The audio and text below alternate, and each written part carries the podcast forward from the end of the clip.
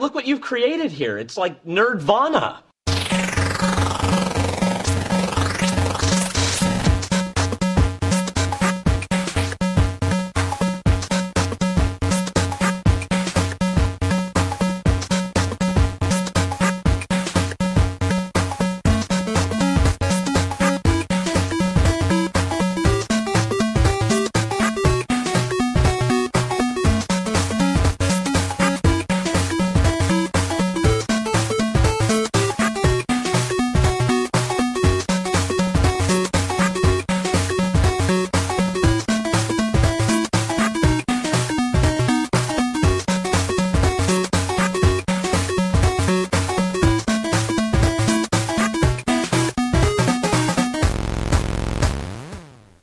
Hallo und guten Abend. Zu später Stunde begrüßen wir euch nochmal zu einem Nerdwana Podcast. Also ich weiß ja nicht, wann ihr das hört, aber zumindest bei uns ist es ziemlich spät und die Sendung wird heute auch ein ganz spezielles Thema haben. Wir befinden uns nämlich auf dem Fantasy Filmfest ähm, in Nürnberg. Das heißt, wir befinden uns nicht mehr dort, sondern wir sind jetzt eigentlich schon durch. Wir haben heute Freitag. Ähm, gestern hat's gestartet, gell? Genau, ähm, ist immer Donnerstag bis Donnerstag. Genau, wir sind heute wieder zu zweit mit Stefan und Wolfgang und wir wollen jetzt ein bisschen über die Filme reden, die wir heute angeguckt haben. Also heute am ersten Tag für uns, am Freitag, auf dem äh, 25. Fantasy Filmfest. Genau, zum 19. Nerdwana.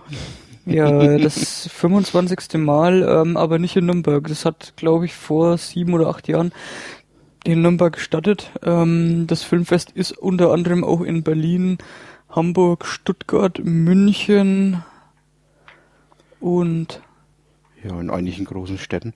Und ja, es gibt es eben schon 25 Jahre. Wir sind jetzt, glaube ich, die letzten fünf Jahre auf jeden Fall hin. Genau. Fantasy Filmfest ähm, ist quasi ein Genre-Filmfest über Thriller und Horrorfilme, kann man vielleicht mhm. sagen. Was für uns natürlich perfekt ist, dass alle Filme im Originalton gezeigt werden. Wobei wir heute schon einen etwas irritierenden Film hatten, ähm, im Originalton mit deutschen Untertiteln. Dazu kommen wir vielleicht später noch. Ähm, wir haben heute zwei Filme angeguckt. Wir fangen vielleicht einfach mal an mit dem ersten Film, der da hieß Perfect Sense. There are men. There are women. One day, son, you'll be in love. And you'll be miserable. Table seven, that's your karma. Hot pot! There is warmth. Ta-da! I don't know. I usually pick assholes. Are you hungry? Good. Mm.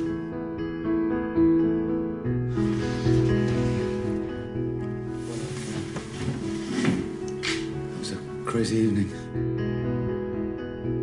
There is hope. I've met someone. Okay. I'm pathetic. Man down! Man down! Quickly! I need to be by myself.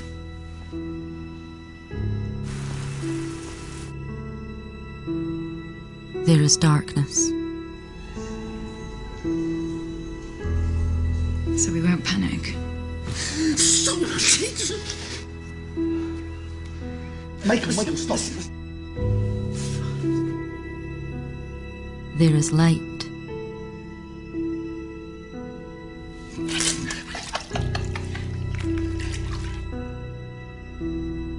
Just tell me something. Something. Something other people don't know about you. Something secret.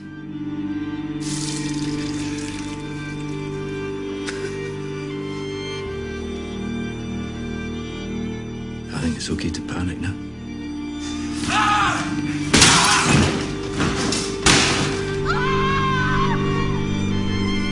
That wasn't me. I need you to come back to me.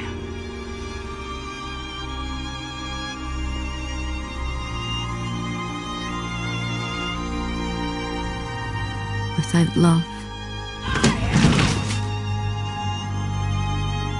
there is nothing.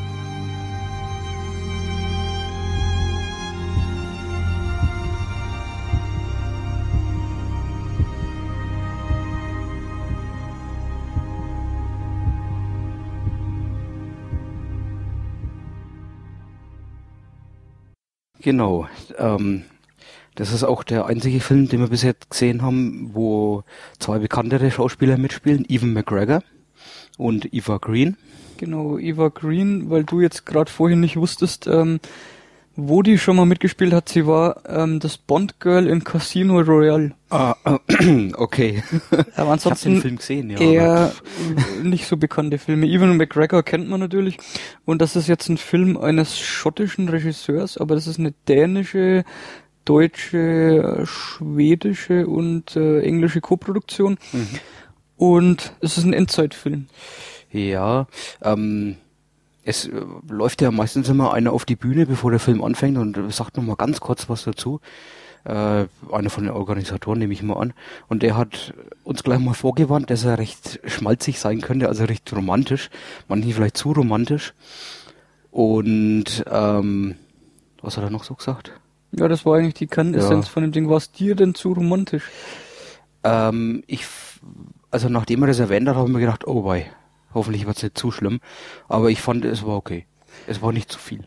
Ja, vielleicht mal ganz kurz zusammengefasst. Es ist ein Endzeitfilm, ähm, der jetzt aber nicht zum Thema hat, dass äh, es ein großartiges Ereignis gibt, sondern ähm, es äh, startet erstmal ganz normal und fängt mit ein paar Krankheitsfällen an. Und zwar ähm, verschwinden bei dem Großteil der Bevölkerung bestimmte Sinne in einer, in einer Reihenfolge nach ähm, einem bestimmten Gefühlsausbruch. Das heißt, es beginnt mit ähm, wie soll man sagen, was ist der erste Gefühlsausbruch? Ähm, tiefe Trauer, also Genau. fangen dann das Heulen an und so Die weiter. erinnern sich dann teilweise an Verluste und sowas und sitzen einfach nur jämmerlich in der Gegend rum und trauern. Genau, das dauert immer, glaube ich, so eine fünf bis zehn Minuten oder so, Ja. so ein Ausbruch.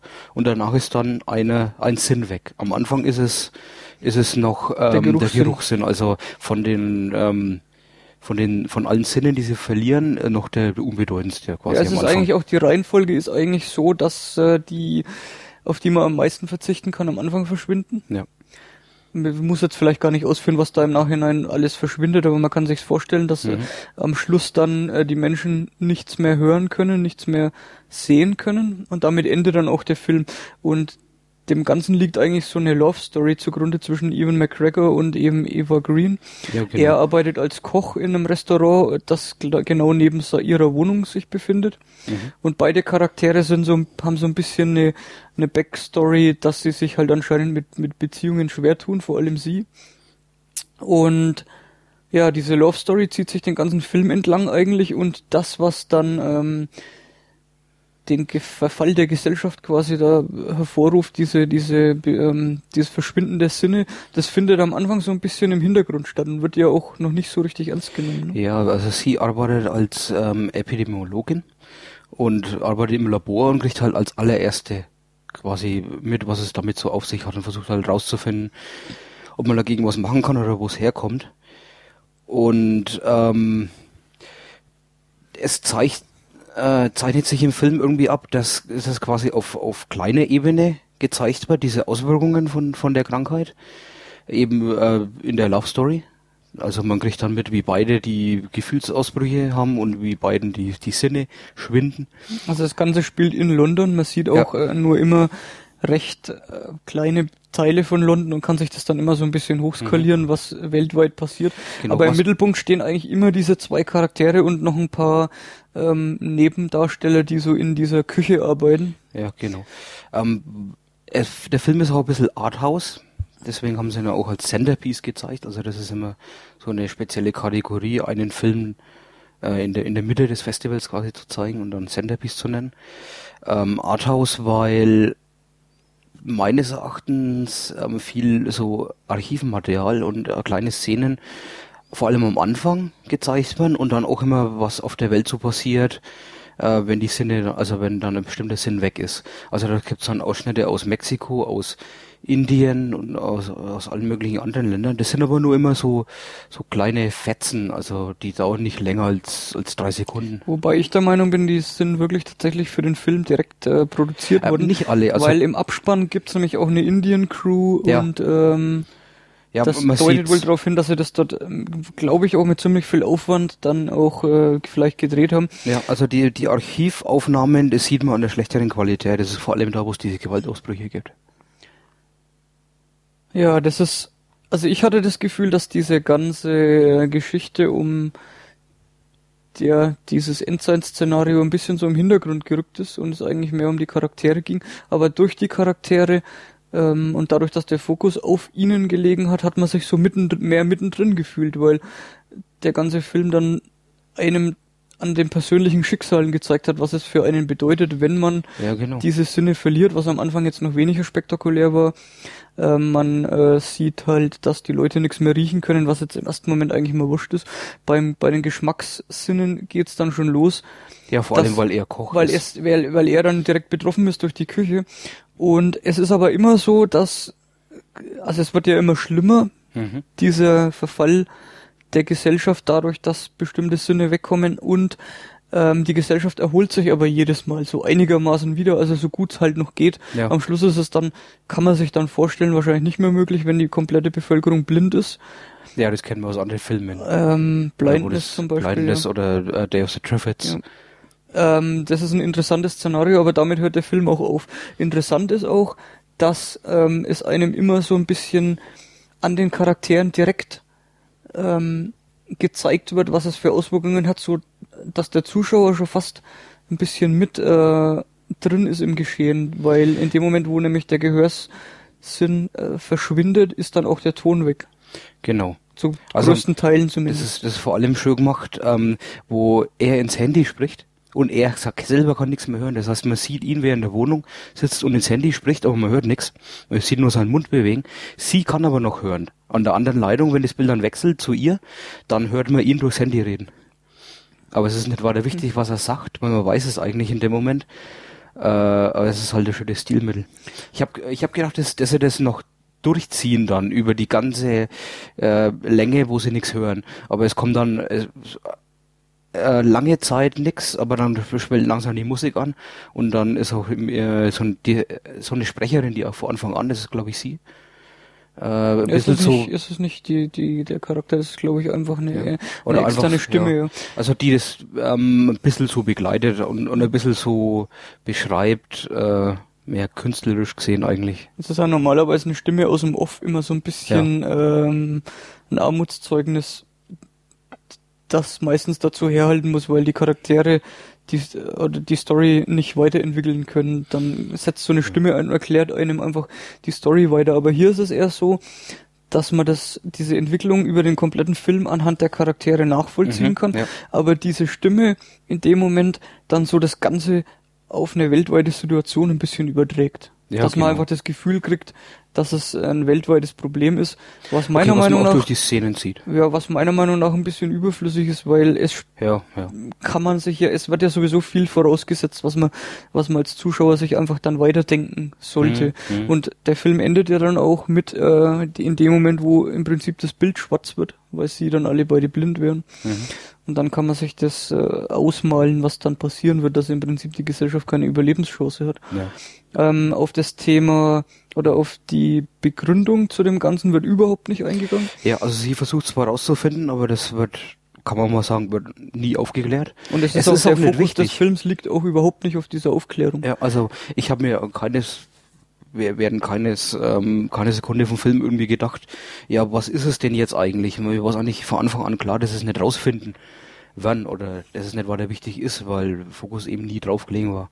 Auf ihre Arbeit jetzt zum Beispiel als ähm, schwieriges Wort, Epidemiologin. Die Love Story war mir jetzt auch nicht so kitschig. Ich finde auch, dass beide Charaktere ähm, das wirklich überzeugend gespielt haben. Ähm, am Anfang fand ich äh, die, ich weiß gar nicht, wie der Charakter hieß, also Eva Green, ein bisschen deplatziert in dieser Szene am Strand zum Beispiel. Das hat für mich ein bisschen gespielt gewirkt und nicht realistisch, aber sie ist dann später ähm, dazu aufgeblüht und hat, äh, hat dann wirklich das überzeugend gespielt und ich fand sie dann auch gegen Ende hin immer attraktiver irgendwie. Und äh, die zwei haben auch dazu gepasst, also haben wir zusammengepasst. Evan McGregor ist ja immer so ein Schauspieler, der die Charaktere spielen kann, die ein bisschen mitten im Leben stehen. Also der Ja, wirkt also nicht der wie, wie der für die Rolle eigentlich. äh, Sunny Boy, äh, wie Tom Cruise oder so, der immer Ja. ein bisschen deplatziert in so einer Rolle als normaler Bürger ist. Und das hat hier eigentlich super gut funktioniert. Ich hatte ganz am Anfang ein ganz bisschen Probleme mit dem Englisch, weil vor allem die, die erste Szene, wo, wo er da im Bett liegt und äh, zu einer anderen Frau oder was sagt, äh, da habe ich erstmal fast gar nichts verstanden. Ja, also also- die haben halt ein bisschen rumgenuschelt. Es ist so. halt schon sein irischer Akzent ein ja, bisschen, aber man der gewöhnt sich relativ schnell dran. Also schwierig ist. Einen Charakter gab es in der Küche, den hab, mit dem hatte ich Probleme, den, den Den besten Koch Kumpel da? von ihm, der zweite Ja. Koch, ja. Das. Das war teilweise schwierig, da habe ich mich dann schon reingefunden gehabt. aber das war dann auch verständlich später und ist auch nicht so wichtig gewesen. Am Anfang war das eher so Smalltalk Hm. zwischen den beiden.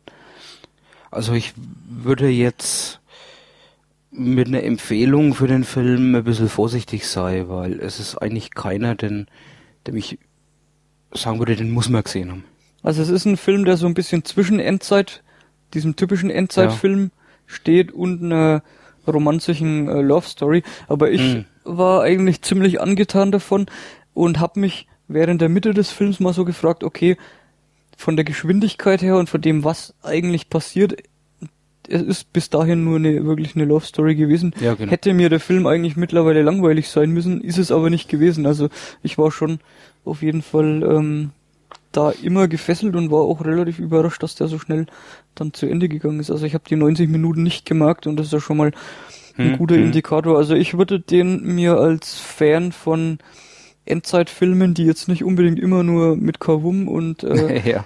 Mutanten und Kämpfen und Zombies und so weiter ablaufen müssen, kann man den wirklich empfehlen. Und er hat auch teilweise sehr schöne Shots gehabt Mhm. von äh, dem zerstörten London oder auch von diesen Fotomontagen. Ja, genau.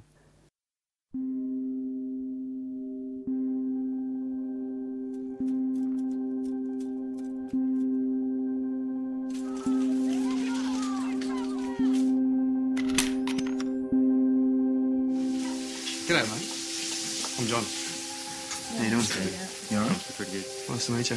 I've had a gutful. Right while we're sitting here. Some little kid's being touched up. What do you think about that? Don't think they should be doing that. I don't think I should be doing that, do Yeah. you? You want to go up again? Yeah. You're a natural, mate. Think your mum's gonna like these? Probably not, but who cares? Do you mind if I stay over? Course, mate. You ever shot a gun before? Feel good? So why not do something about it?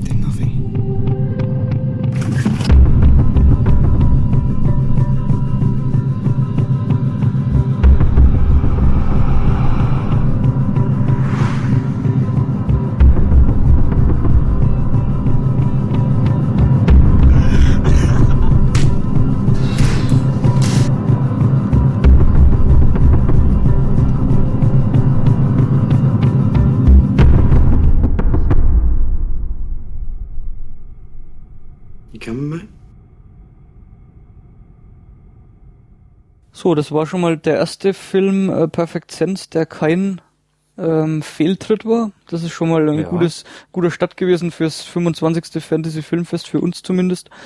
Ja, der Ähm, als zweite Film. Zweiten Film haben wir uns Snowtown angeschaut. Genau, das ist ein australischer Film. Der ist ähm, eine Realverfilmung ähm, von äh, einem Serienmörder. Aus oder Australien, von, ja. Oder von mehreren Serienmördern. Wobei man jetzt sagen muss, da ist, glaube ich, sehr viel Interpretation mit dabei. Ja, es ist, basiert auch auf, auf zwei Büchern. War im Abspann gestanden. Ja, das sind dann, Ähm, glaube ich, eher so dokumentarische Bücher über Ja, diesen ja. Massenmörder gewesen. Ja, und einer von denen sitzt auch noch im Knast, den haben sie, der hat wahrscheinlich sogar irgendwas zu, zu beigetragen oder so, von, zumindest zu den Büchern.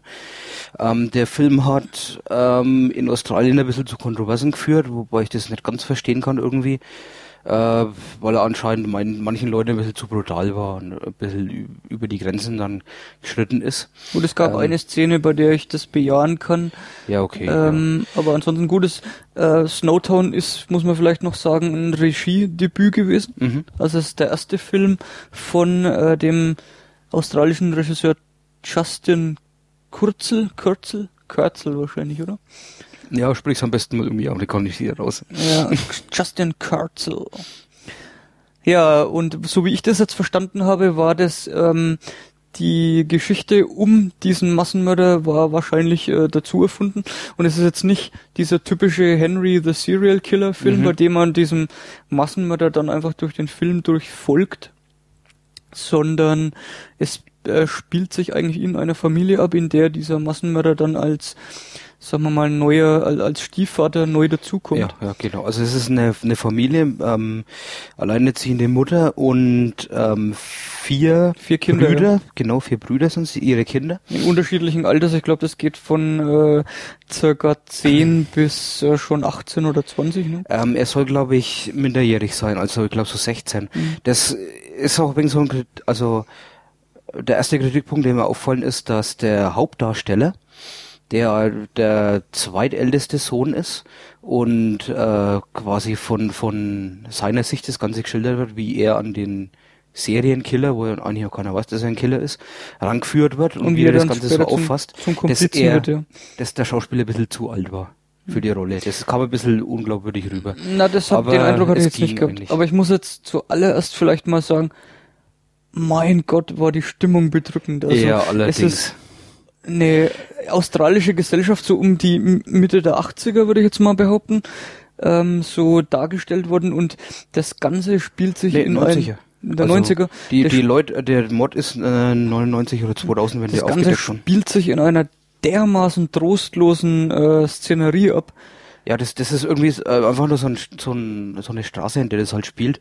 Aber Es ist eigentlich so nur in dem klein- einen, ist- in dem Haus, ja. Es ist so, eine, so ein Teil von einer Kleinstadt Mhm. und ähm, es ist auf den ersten Blick zumindest für mich total ähm, australisch rübergekommen, wobei ich jetzt in Australien Mhm. selber noch nicht war.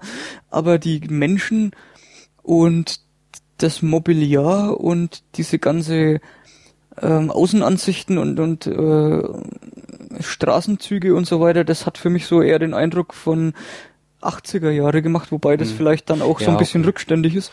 Also, weil du Australien erwähnt hast, äh, wenn ich es nicht gewusst hätte, hätte ich so auch, ich, ich hätte es wahrscheinlich irgendwo nach Texas oder Iowa gelegt. Also für mich waren die Schauspieler auch zum Beispiel oder die Ausstattung, die Klamotten der Schauspieler, das war für mich, das hatte für mich so ein bisschen so einen Mhm. australischen Touch und, und natürlich auch das Englisch. Ähm, Ja, okay, da merkt man es dann am meisten.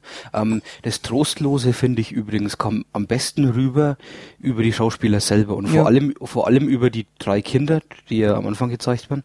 Die drei, Ki also die die sind, die, reden fast nichts. Auch der Hauptdarsteller, der redet eigentlich Ja, es ist- vor allem am Anfang fast nie was. Es ist und der wirkt so ähm, so apathisch. es ist eine ständig so eine Lethargie auch vorhanden. Und ähm, eine Motivationslosigkeit der Kinder. Man sieht, es gibt hier nichts für Kinder zu tun. Ja, die hängen einfach nur im Haus rum, spielen veraltetes Videospielzeug und wissen mit sich selber überhaupt nichts anzufangen. Und es wird es relativ wenig äh, gesprochen, das ist richtig. Und der Hauptcharakter, also der drittälteste? Sohn, John, Also, ah, nee, nee, John heißt der Mörder. John heißt der Vater, ja, ich weiß jetzt gar nicht, wie der Sohn hieß, ähm, ist auch egal.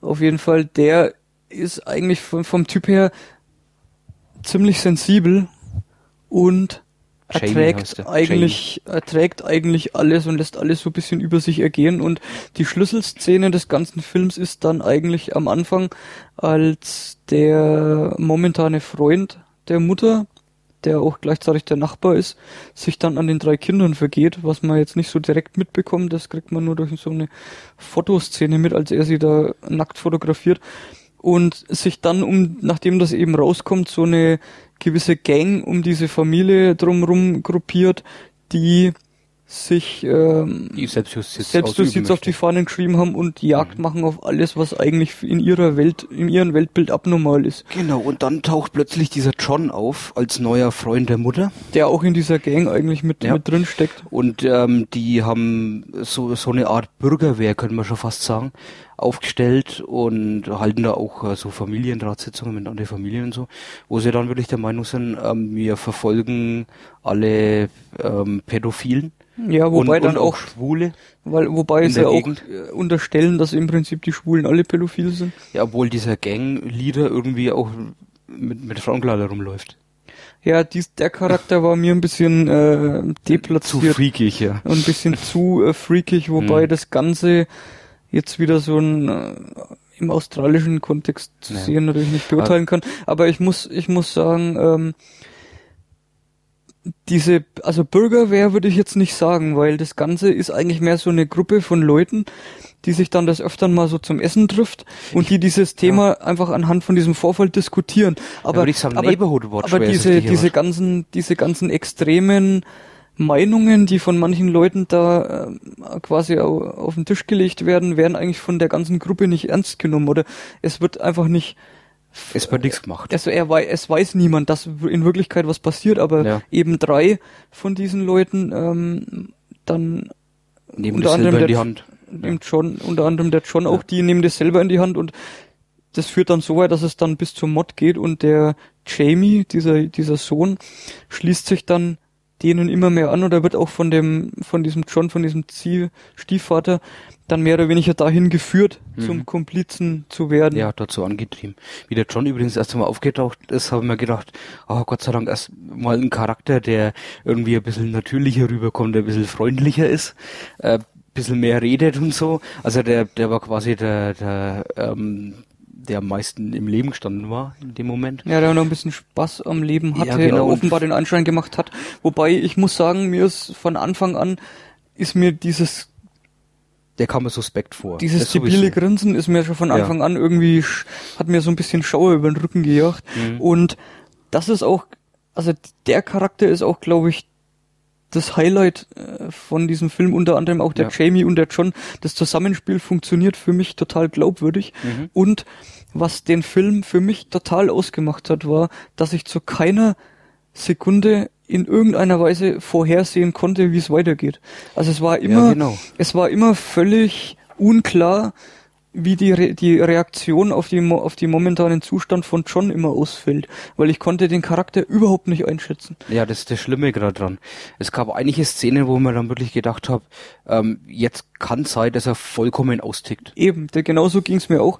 Und dann ist es eben gerade nicht passiert. Ja, genau. Dann ist er total ruhig geblieben, aber es ist dann später schon noch irgendwas passiert, meistens aus solchen Szenen heraus. Es sind, ähm, ich habe manchmal ein bisschen Probleme gehabt, ähm, manche Leute zu unterscheiden.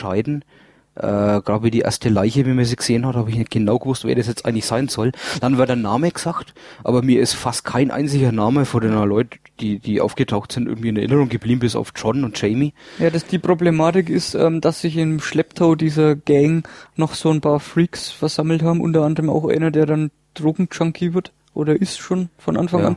Und ähm, da gibt's ein paar Szenen, wo äh, es immer nur, was eigentlich passiert, immer so ein bisschen angeschnitten wird. Hm. Und dann tut man sich schwer, das im ersten Moment nachzuvollziehen, wobei ich jetzt am Ende des Films mir eigentlich klar war, wie Ja, das, Das Ganze klar, abgelaufen ist, genau. aber dieser John, ich weiß jetzt nicht, ob ich den Schauspieler hier rausfinden kann.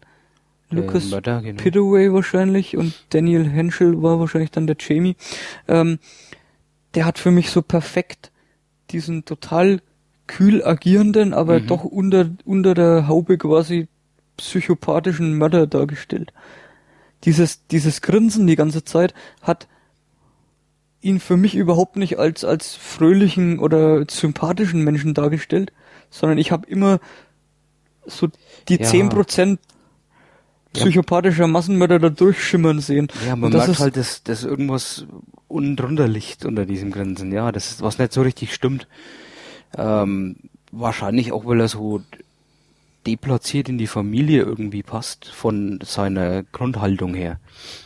Ich meine, von der Mutter sieht man jetzt nicht so arg viel, sie, sie redet aber auch nicht viel, aber die Kinder sind halt schon arg ähm, geschädigt durch nicht nur durch diesen Pädophilen am Anfang, sondern auch durch irgendwas anderes. Also ja, gut, durch die ganze Lebensgeschichte. Ja. Ich meine, die Mutter ist, was ich jetzt finde, auch eine sehr gute Schauspielerin gewesen, die jetzt eher so ein bisschen am Rande stand, Hm.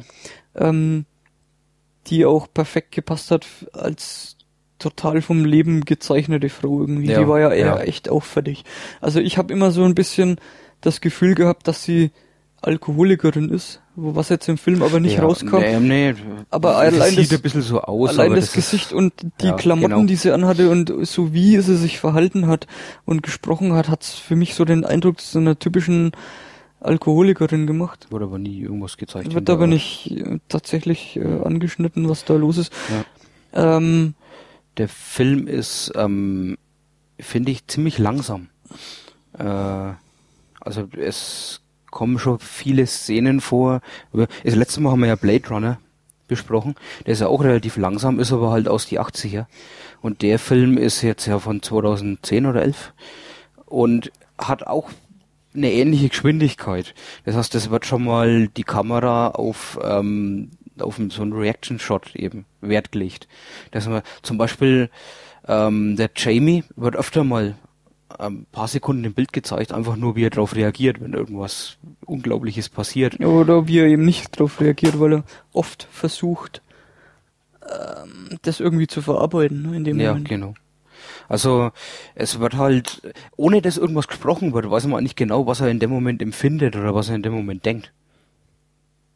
Also ich bin am Ende völlig geplättet gewesen nach den zwei Stunden, weil der einen so ein bisschen Zieht halt runter. Ne? sprachlos zurücklässt. Es wird ja auch nicht wirklich aufgeklärt am Schluss. Also es gibt kein Ende, bei dem die jetzt irgendwie Ja, festgenommen wird. Ende, ja. Es, es gibt diese typischen Einblendungen am Schluss, wo dann halt die, die das Schicksal der einzelnen Charaktere nochmal per Text erklärt wird. Aber ich glaube, die Intention des Regisseurs war eher darzustellen, wie jemand zu so einer Person werden kann, wobei der Jamie bei mir oder nie so richtig überzeugend als Mörder rübergekommen ist. Der ist da reingerutscht und hat das Ganze irgendwie verdrängt, weil er eigentlich gar keine Möglichkeit hatte, da rauszukommen. Hm. So richtig. Ähm, am, am Anfang konnten wir die Morde eigentlich noch nachvollziehen, also warum die Leute umgebracht wurden. Weil es eben auf, hauptsächlich auf diese Pädophilen losgehen. Äh, da, auch wenn jetzt ein Mord da nicht gerechtfertigt ist, aber man weiß noch, warum sie es machen. Später wird's dann irgendwie immer mehr zwielichtiger. Also da wird dann ja diese eine Frau umgebracht. Da werden dann Zeugen Also, umgebracht. Ja. Und Und, dann werden- ganz am Schluss, ich, ich weiß zum Beispiel nicht, das wollte ich dich noch fragen, äh, der ganz am Schluss, Ja. in der allerletzten Szene, was hat denn der gemacht? Ja, der hat ja einfach, äh, er hat ihnen einfach ihre sinnlose Existenz vor Augen geführt, als er dann am Anfang mal äh, vorkam, ist er der Sohn dieses äh, vorherigen Stiefvaters Von gewesen. ihrem Ex, ja. Genau. Und der hatte ja einen Job und hat ganz gut verdient und hat sich teure Schuhe gekauft. Das war ja diese Szene ganz am Anfang. Und er hat ihnen im Prinzip ein bisschen vorgeführt, dass sie eigentlich nichts Ach sind. so, das war der Grund. Und das ist eigentlich nur einfach Aha. eine persönliche Rache gewesen. Da sieht man auch, dass dieses Selbstjustiz-Ding irgendwann ausartet. Ja. Ja, und man dann zuerst mal natürlich äh, auch die eigene Haut zu retten versucht, weil sie drohen ja dann aufzufliegen, weil einfach immer mehr Leute eingeweiht werden. Hm, Durch irgendeinen Blödsinn. Dann müssen sie unliebsame. Zeugen aus dem Weg Ja. schaffen und dann geht's halt so weit, dass man irgendwann diesen Hass in sich so steigert, dass man denkt, das ist ein legitimes Mittel, Mhm. um sich gegen alles zu wehren. Hm. Die, die eine Szene, wo du angesprochen hast, die ähm, bisschen diese Grenzen überschreitet, du meinst die in der Badewanne. Ja gut, es sieht, es ist halt ein Mod, der der, gezeigt der mal wird. gezeigt wird. Das ist eigentlich der einzige, der wirklich gezeigt wird, Mhm. wie sie es machen, weil alles andere wird nur angedeutet. Äh, ja, äh, okay, es kommt eine, zwar nicht Fingernagel, aber Zehennagelszene vor. Ja, die ist jetzt gar nicht mal so, das war ein kurzer Moment, wo ich also zusammengezuckt bin. eigentlich aber der Schluss dann, ne, wie, die, wie die Problematik ist, besteht darin, als er erdrosselt wird, wird Ja. er jedes Mal, also wird er minutenlang eigentlich immer kurz vorm Ersticken wird wieder aufgehört, um Ja. einfach den Jamie dazu zu zwingen, dem Genau. Ganzen ein Ende zu machen. Ist das eine Wahnsinnstortur, die wirklich in die Länge gezogen ist Mhm. und die bei mir dann schon ein bisschen echt Ekel hervorgerufen hat, wobei ich Ja, sagen muss, es funktioniert perfekt. Ja, weil, weil durch weil die man eben nachvollziehen kann, in welcher Stimmung er gerade ist. Das dass er dann sagt, er hat jetzt genug, bringt ihn noch endlich um und dann dasselbe in die Hand nimmt. Also Snowtown erhält, enthält eigentlich keine Szene, die nicht wirklich glaubwürdig funktioniert oder funktionieren kann. Natürlich jetzt nicht bei mir zum Beispiel, aber bei so Leuten aus diesem Umfeld kann ich mir das gut vorstellen, dass das äh, mit der passenden Backstory so eine Transformation geben kann. Ja. Und das Ja, ist ja auch hm. das Schwierige an so einem Film, das auch glaubwürdig darzustellen, weil der ganze Film will ja eigentlich nur zeigen, wie dieser Jamie vom ganz normalen lethargischen Kleinstadtkind zu einem Gehilfen eines Massenmörders wird. Ja, Und obwohl er immer noch ein lethargisches Kleinstadtkind ist. ja, er ändert, also er ändert eigentlich seine seinen Grundstimmung Charakter eigentlich nicht. ja. Er wird auch nicht wirklich zum aktiven Mörder, sondern er lässt sich bleibt immer nur in immer diese passiv, ja. Situation reinzwingen. Ja. Ähm, ich war jetzt nicht so hundertprozentig in der Stimmung für so einen langsamen Film. Äh, deswegen äh, kam es mir ein bisschen lang vor, ehrlich gesagt. Und die Stimmung war auch ein bisschen zu lethargisch für mich. Ähm, ich kann mir aber gut vorstellen, dass es, wenn ich in einer anderen Stimmung gewesen wäre, wesentlich besser funktioniert hätte. Es war jetzt aber auch nicht so, dass ich mich so gelangweilt hätte über den ganzen Film oder so. Also man merkt halt, dass es, ich habe, äh, zumindest ich habe gemerkt, dass es gut funktioniert von der Stimmung her. Aber wenn man jetzt gerade einen Actionfilm anschauen will, dann ist der ganz schlecht. Also das war für mich jetzt auf jeden Fall eine sehr schöne Ausbeute vom ersten Tag Fantasy Filmfest. Ich hoffe mal, dass es ein bisschen mehr Action morgen gibt und äh, also ich nochmal drei solche Filme werde ich jetzt schwerlich verkraften. ja. Das war jetzt schon zweimal was, was einen echt runterziehen kann. Also jetzt nur noch Splatter-Orgien. Ja, so viel zum ersten Tag und äh, schauen wir mal, wie es morgen weitergeht. It's intermission time, folks. So hurry, hurry, hurry. Step right over to our refreshment center for the most extravagant array of refreshment goodies ever assembled under one roof. Enjoy breathtaking, mouth-watering goodies. Everything from a snack to a delicious full meal. At our refreshment center, you'll find a large variety of goodies to satisfy your hunger, your thirst, or your sweet tooth. So hurry, hurry, hurry. Visit our refreshment center now. The show starts in 10 minutes.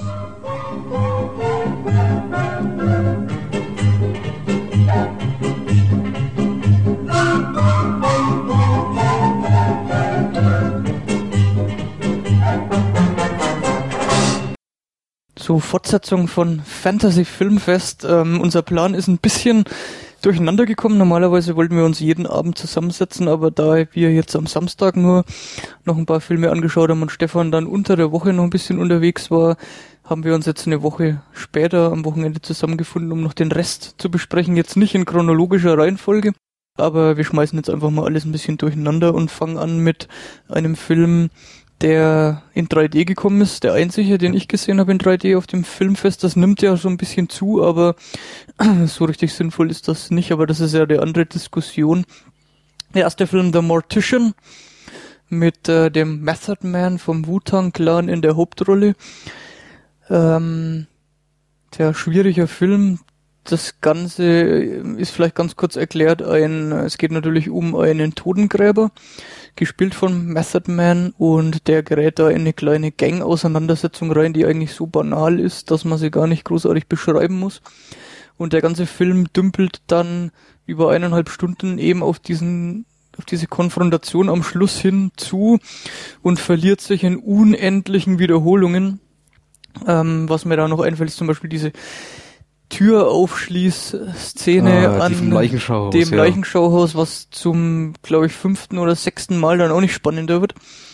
Ähm, das Ganze wird so als schleichender, lethargischer Prozess so ein bisschen dargestellt, um diesen Method Man als den Charakter zu etablieren, den er darstellen soll und das am Anfang eigentlich schon klar ist. Er ist halt ein sehr introvertierter Mensch, der nicht viele soziale Kontakte hat und der seinem äh, Beruf und dann seinem Hobby, was er fast dasselbe ist, also er stopft da irgendwelche Tiere aus, dann nachgeht und völlig isoliert sein Dasein fristet und das soll durch diese ganzen wiederholten Szenen so ein bisschen dargestellt werden, dass sein Leben Ja.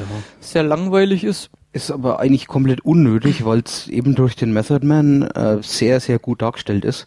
Er hat immer diese ähm, gebückte Haltung, den Kopf so leicht nach vorne, das ist leicht introvertierte und man merkt auch, wenn er sich dann mit diesen Gangstern äh, auseinandersetzen muss, also die, die pöbeln ihn halt ein bisschen an und er weiß mit den Situationen überhaupt nichts anzufangen, er guckt dann betroffen auf dem Boden und in der Gegend rum. Das ist extrem gut dargestellt von ihm. Von daher wären diese ganzen Wiederholungsszenen gar nicht nötig gewesen. Ja, was dem Film ein bisschen gut gestanden hätte, wäre ein etwas komplexeres Drehbuch gewesen. Ja.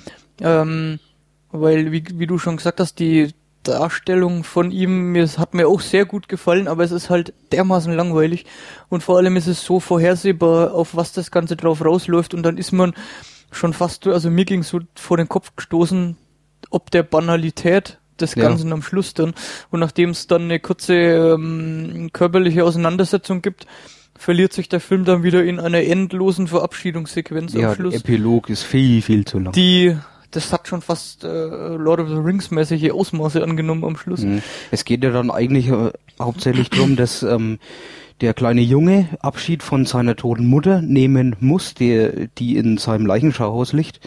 Und er das an, dann äh, diese, diese Verabschiedung von seiner eigenen Mutter, also diese von die, dieser Mortician, ähm, im Nachhinein aufarbeiten möchte.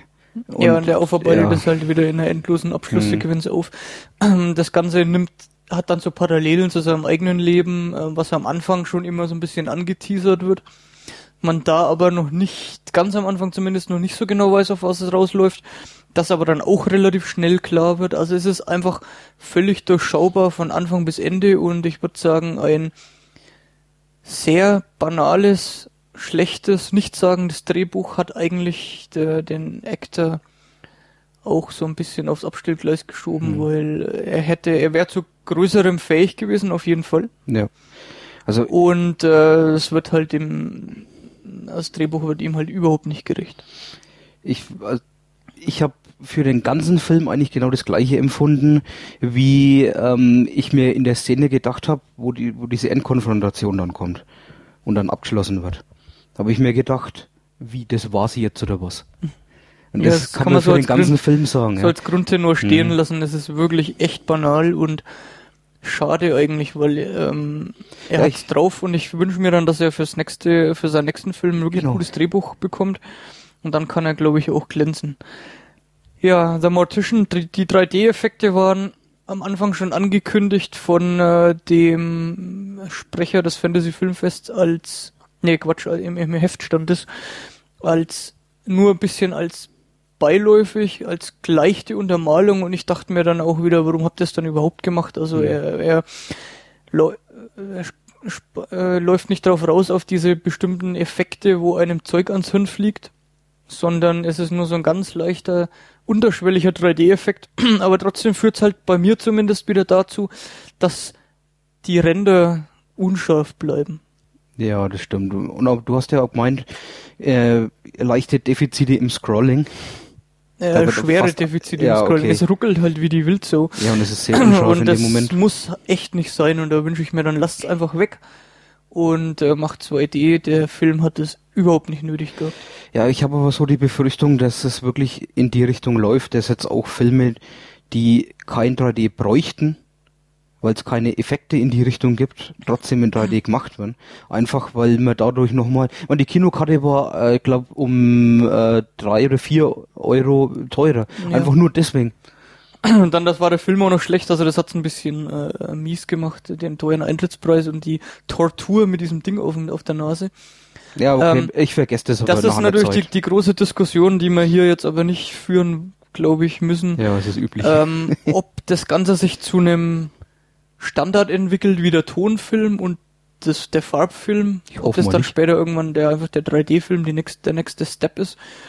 Ähm, da kann man sich drüber streiten. Machen wir einfach mal weiter mit dem Programm. Ein Film, den ich unheimlich gern gesehen hätte. Ähm, vor allem, weil es eine deutsche Produktion ist. Mit äh, Hanna Herzsprung, glaube ich, und dem Hauptdarsteller, Ja, genau. weiß ich jetzt nicht mehr, wie der hieß. Der Film heißt Hell, den hast du jetzt gesehen und ich bin mal gespannt. Ja, du hast es auch gleich mal so richtig schön amerikanisch ausgesprochen. Hell wie Hölle. Ähm, der Regisseur war da und er hat auch ein bisschen im Nachhinein äh, über den Film geredet. es soll eigen, also eigentlich ist der Titel als hell gedacht. Wie es ist hell draußen. Okay, das war mir Ja. jetzt gar nicht klar. Der Regisseur ist Ah. übrigens Tim Fehlbaum und Genau, das war, ist glaube ich, sein erster. Film, sein Genau. Debüt, genau. Ähm, ist aber, ähm, also hell kann man auch äh, Englisch aussprechen, weil es auch doppeldeutig gedacht ist, aber in erster Linie eigentlich als deutsches Wort.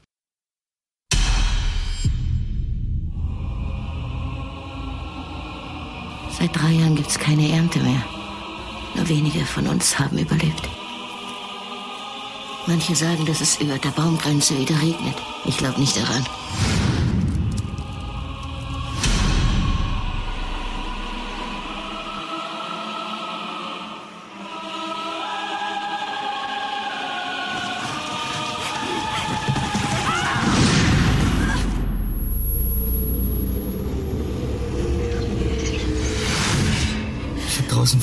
Einen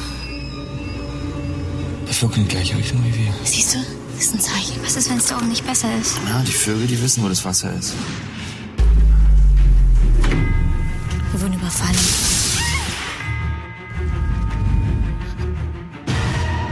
Die kommen alle paar Wochen runter. Fangen Leute ab und verschwinden wieder. Ich muss meine Schwester finden. Leonie! Wo ist Leonie? Fahr los! Ich habe Rauch gesehen, ungefähr drei Kilometer in diese Richtung. Ich tue dir nichts. Im Gegenteil. Was macht ihr hier?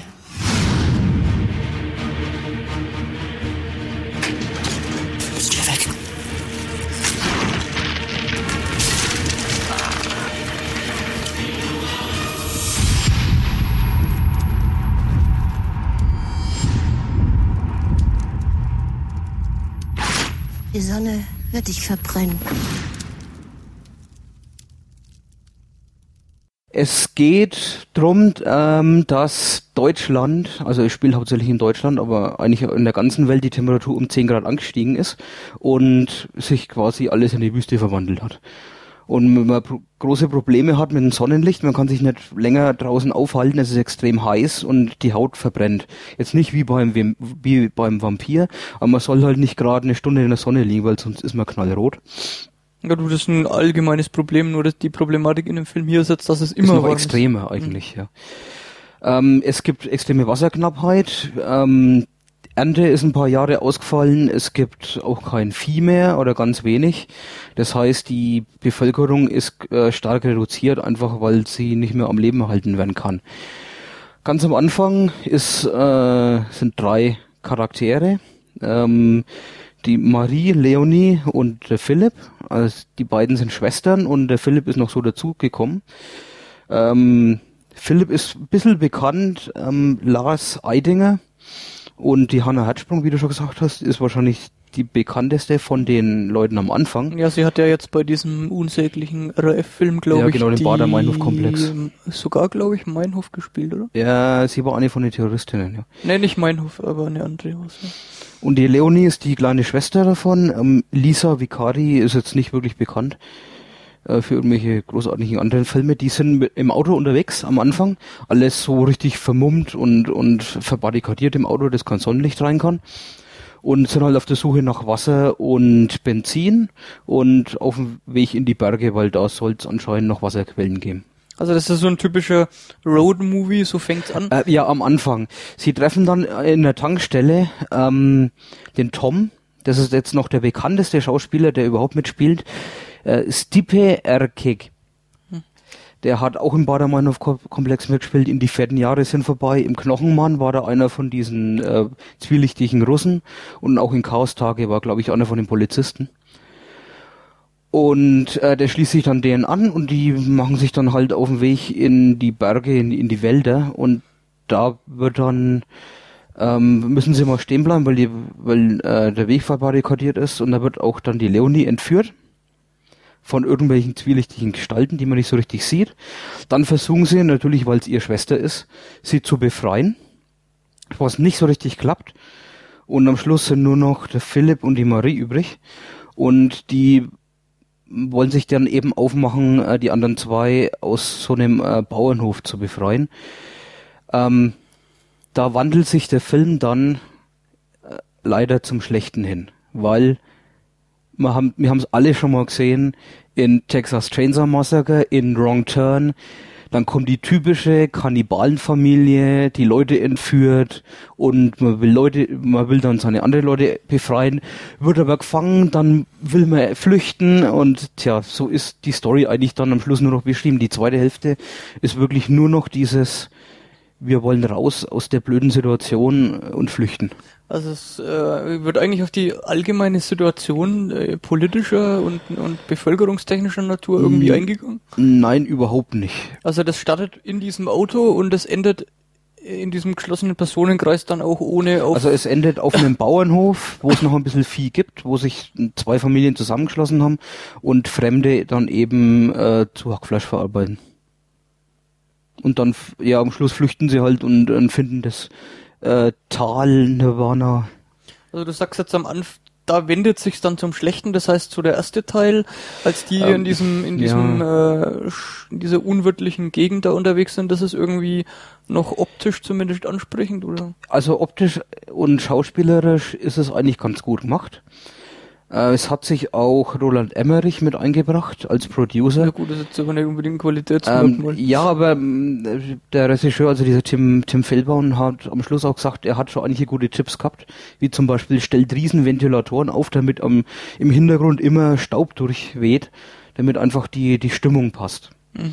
Und die Stimmung passt dann auch in, zumindest da in diesem Im, Im ersten Teil, ersten Teil als die Stimmung, aufgebaut wird. ähm, eigentlich passt die Stimmung über den ganzen Film relativ gut. Die Farben Weil sind alles- wahrscheinlich eher ziemlich braun gehalten dann, ne? Ja, genau, oder? alles so bräunlich, ähm, Farblos. blassgrau.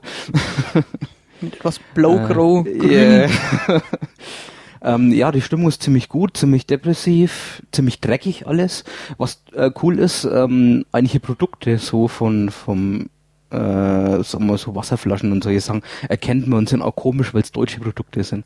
Und die schieben auch mal eine, eine CD in den ähm, Spieler vom Auto und da kommen 99 Luftballons. Das ist halt in so einem Moment, wo sich denkt, ah klar, das mussten sie jetzt bringen, Okay, da damit es dann was- international Da erkennbar hat ist. man dann was ein allgemeingültiges genommen, Ja, was aber genau. als deutsch erkennbar ist. Okay, Mhm. eines der wenigen Produkte, was mal über, über die Grenze rauskommt. Ähm, ist dann die ganze Situation oder die ganze äh, Stimmung, es wird ja dann Deutsch gesprochen. Ist das irgendwie komisch? Nee, überhaupt nicht. Ist eigentlich von Anfang an ähm, normal, dass sie Deutsch reden. Es ist ein bisschen komisch, dass so ein Setting für einen deutschen Film verwendet wird. Aber das weiß man ja von Anfang an und kann sich dann relativ schnell reinfinden. Gut, es ist ein Genrefilm, der in Deutschland Ja. selten gemacht Mhm. wird. Das Problem ist natürlich immer bei, bei englischen Filmen, da Englisch nicht unsere Muttersprache ist, merkt man halt nicht, wenn es nicht wirklich bis in die letzte Betonung realistisch ist. Beim Deutschen fällt es natürlich dann sofort auf, falls Ja. das irgendwie unwirklich ist. Hat man ja das Gefühl, so unterhält man sich normal oder ist das schon irgendwie so Hochdeutsch? Mm, nee, es ist, es ist relativ gut gemacht. Also es, mir ist jetzt nichts in der Art aufgefallen, dass da, dass es irgendwelche ähm, quasi Lücken in, in, in dem Acting gab oder so.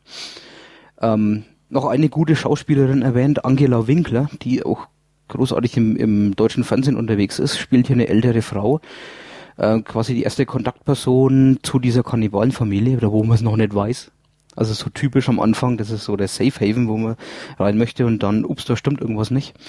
Die spielt ähm, auch ein bisschen komisch, ein bisschen zwielichtig, aber der Regisseur hat gemeint, sie ist wirklich so, also die Angela Winkler ist Spielt nicht, sich selber. spielt's nicht nur so, sondern spielt sich wirklich selber. So, das hört sich jetzt alles nicht so arg bös an, aber ähm, der Film hat halt einige Schwächen. Das erste ist mal das Drehbuch, das es hier zu diesem typischen Kannibalen-Ding führt und am Schluss eigentlich komplett belanglos wird. Ein großer Fehler vom Film ist, dass das ganze Setting, also das, dieses Endzeit-Setting vollkommen belanglos ist, sondern diese Kannibalen-Story auch funktioniert hat, wenn man das jetzt in der Wirklichkeit äh, verankert Einfach hätte. in einer abgeschiedenen Gegend dann. ne? Genau. Und dann wird's auch vollkommen belanglos, dass da Sonne, die Sonne halt runterbrennt wie blöd. Das heißt, das führt nicht dazu, dass bestimmte Sachen äh, in, eine, in eine Richtung gelenkt werden, Nee. weil einfach durch die Umgebungstemperaturen und so weiter bestimmte Dinge nicht möglich sind, sondern das wäre einfach völlig egal. Genau, weil ich meine, bei solchen Filmen wie Wrong Turn oder Texas Chainsaw Massacre ist es halt so, dass das einfach nur eine ausgeflippte Familie ist. Hier ist es halt so, dass er den Grund dass sie den Grund haben, äh, wir haben halt keine andere Möglichkeit. Ja, es, es führt halt, äh, die, die Umgebung führt halt dazu, dass es weniger Essen gibt. Ja, die Motivation ist halt eine andere. Die Motivation ist eine andere, aber ähm, das Setting wird hier einfach nur dazu angeführt, dass man halt eine, eine Gegend kreiert, in der wenig Menschen leben Ja. und die diese Motivation haben, aber ansonsten ändert es nichts an irgendwelchen Handlungsweisen Im, im, zweiten. Im zweiten Teil vergisst man teilweise sogar, dass es Ein Endzeitfilm dass ist. es ein Endzeitfilm ist. Okay, das ist, weil das hat mich eigentlich am meisten gereizt, das Hm. Setting ähm, als Endzeitfilm an sich und äh, dass es dann halt auch ein deutscher Film ist Ja. und dass der dann aber halt auch ähm, typisch Endzeitmäßig funktioniert. Das heißt, Ja, dass man sich ja. immer bewusst ist, in welcher Situation man sich Mhm. befindet. Das muss ja dann noch nicht mal das große Ganze beleuchten. Ja, Ja, sondern das ist so eine, so eine, ähm, so ein Blick auf so eine eingeschränkte äh, Personenkreis oder sowas kann ja trotzdem interessant sein, aber es muss halt die Stimmung von Anfang bis Ende präsent sein. Okay, ja, die, die Stimmung, die Endzeitstimmung ist nicht präsent von Anfang bis Ende. Die allgemeine Stimmung ist, ähm, diese, dieses Dreckige ist zwar präsent und die, das wäre jetzt alles kein so ein großes Problem, aber ähm, das eigentliche größte Problem vor dem Film ist, ähm, dass man sich nicht in die, in die Schauspieler richtig reinfinden kann, dass sie keine Möglichkeit haben, ähm, dass man sie, wie sagt man da so, ähm, sich in, in die Schauspieler reinfühlt, dass man mit ihnen mitfiebert. Und ähm, im zweiten Teil in dieser Kannibalenfamilie ist dann auch hauptsächlich die Hannah Herzsprung als Charakter noch übrig, wie sie flüchten möchte. Und da kann man sich eben nicht richtig reinfinden, da Das kann man nicht richtig mitfiebern. Der Charaktertiefgang ist überhaupt nicht vorhanden. Man weiß nicht, nicht, was, äh, wo sie herkommen, was sie wollen, was sie. Das weiß man gar nicht. Es ist eigentlich nur beleuchtet, dass sie ihre Schwester befreien will. Mhm. Und das ist halt so die allergrößte Schwäche, wo man sagen könnte, der Film könnte noch funktionieren, wenn es wenigstens spannend wäre. Aber da ist man, hockt man am Schluss irgendwie nur noch im Kino und denkt sich, ja, jetzt, toll, jetzt, jetzt rennen sie halt weg und so. Und, aber man, man fiebert nicht wirklich mit. Also ich kann den Film überhaupt nicht empfehlen. Es ist einer schon hundertmal gesehen, schon hundertmal vergessen. Sind dann auch die, die Villains als Kannibalenfamilie irgendwie nicht wirklich evil? Ähm, eigentlich nur ähm, den Charakter, den Angela Winkler darstellt, ist der einzige, der wirklich beleuchtet wird. Die anderen kennt man nicht. Die anderen tauchen mal ganz kurz auf und so. Sie Sind ist die aber dann einzige. auch komplett vermummt und man sieht eigentlich. Nee, nee, vermummt sind sie nicht, man sieht sie auch und so. Und äh, sie sehen ein bisschen, äh, ist übrigens der einzige Teil, der in Bayern gedreht ist. Ähm, das sehen ein wenig so aus wie so Hinterwälder Bäuerchen. Okay, deswegen Bayern, weil da, da hat man nicht lang suchen müssen, oder? was? da, da hat auch das Kino, das Kino gelacht, wie er das erwähnt hat und so. Das ist dann in Bayern gedreht. Ähm, die Diskussion gab's hinterher, gab's da irgendwelche Kritik? Oder hat er einfach nur Nee? Kritik gab's, gab's keine. Es war sogar einer dabei, der hat ihn irgendwie als äh, besten Film vom ganzen Fantasy Filmfest in den Himmel gelobt. Und ich habe mir so gedacht, waren wir im gleichen Film? Weil, hast du schon mal Wrong Turn gesehen? Das ist die gleiche Story, hallo? Äh, hast du dann das Gefühl gehabt, also so in Szene setzen, das kann er dann? ja, also ich würde mal sagen, halt, er hat halt, das Drehbuch ist halt Mist. ich würde mal sagen, für einen ersten Film ist es gut gemacht. Ist es Sehr professionell er, auch. Ja, gut professionell gemacht, komplett vergessbar.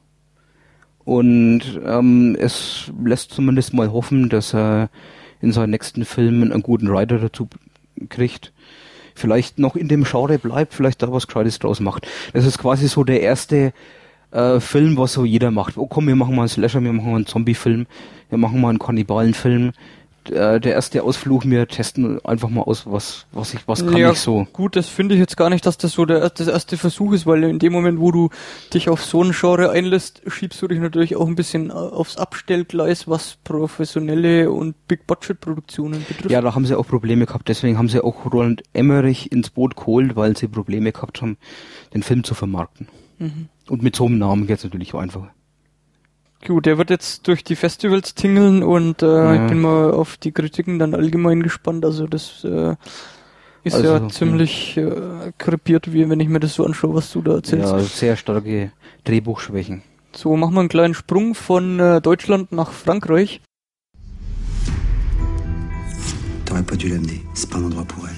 Elle a envie de voir son père. Mais si je suis pas son père, juste un tolard. Je suis venu vous poser quelques questions sur Jean-Louis Morel. À l'aide Merci. Pourquoi vous êtes obsédé par ce type? C'est pas lui qui m'obsède, ce sont ses prochaines victimes.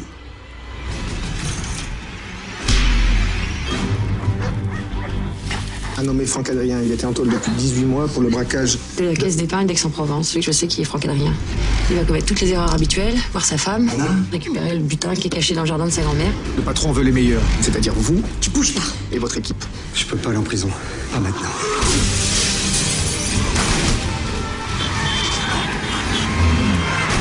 Truc qui le pousse, il y a un truc fort. On savait qu'il allait sortir un jour. J'ai tout prévu, fais-moi confiance. Ma petite fille, elle est où, moi elle? Jamais je ne lui ferai du mal, Franck. Sauf bien sûr si tu essaies de me retrouver. Le type qui a fait ça, c'est un monstre.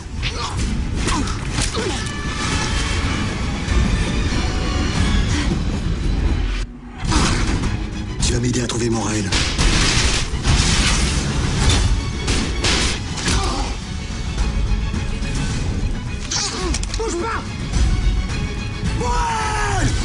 La prochaine fois que vous tenez ce mec à bout portant, il est hors de question qu'il se casse en courant.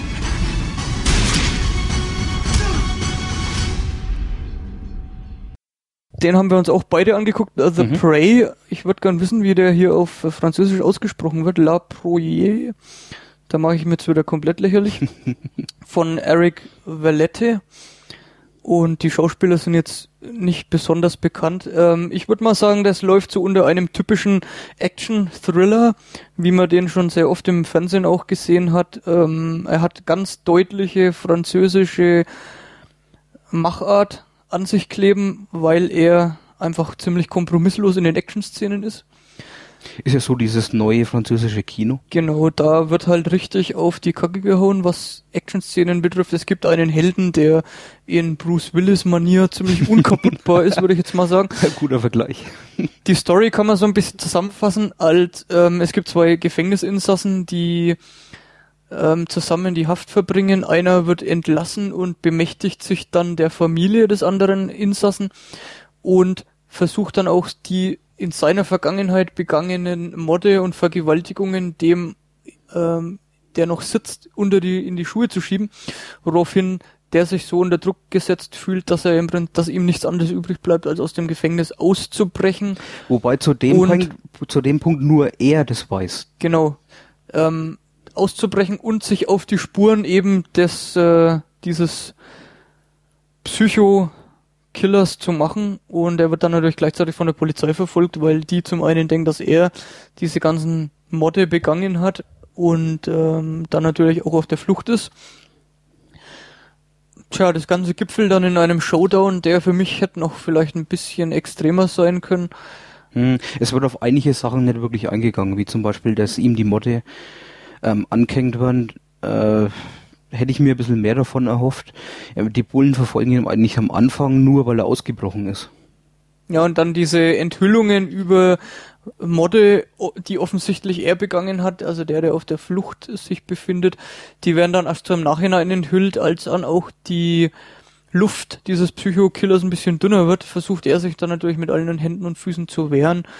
Und äh, es spielt dann auch noch eine Polizeiinspektorin eine Rolle, die schon ziemlich früh der Meinung ist, hier stimmt irgendwas nicht und dann eher so Partei für ihn ergreift und äh, dann aber auch vom Fall abgezogen wird. Also das Ganze verläuft in relativ voraussehbaren Bahnen, würde ich jetzt mal sagen. Der Film ist aber schon fast in drei Teile aufgeteilt. Der, der erste Teil im Gefängnis ist irgendwie so ein eigenes Ding. Ja, die, er dieser, Überlebens, auszubrechen. dieser Überlebenskampf im Gefängnis. Ja, mit der mit der extrem tollen ähm, Szene, wo er sich dann gegen die diese drei ähm, Insassen da wehrt und die mal richtig brutal zusammenprügelt. Ja, die Ähm, dann der- auch ziemlich blöd dastehen. Die- ja, Schluss, genau.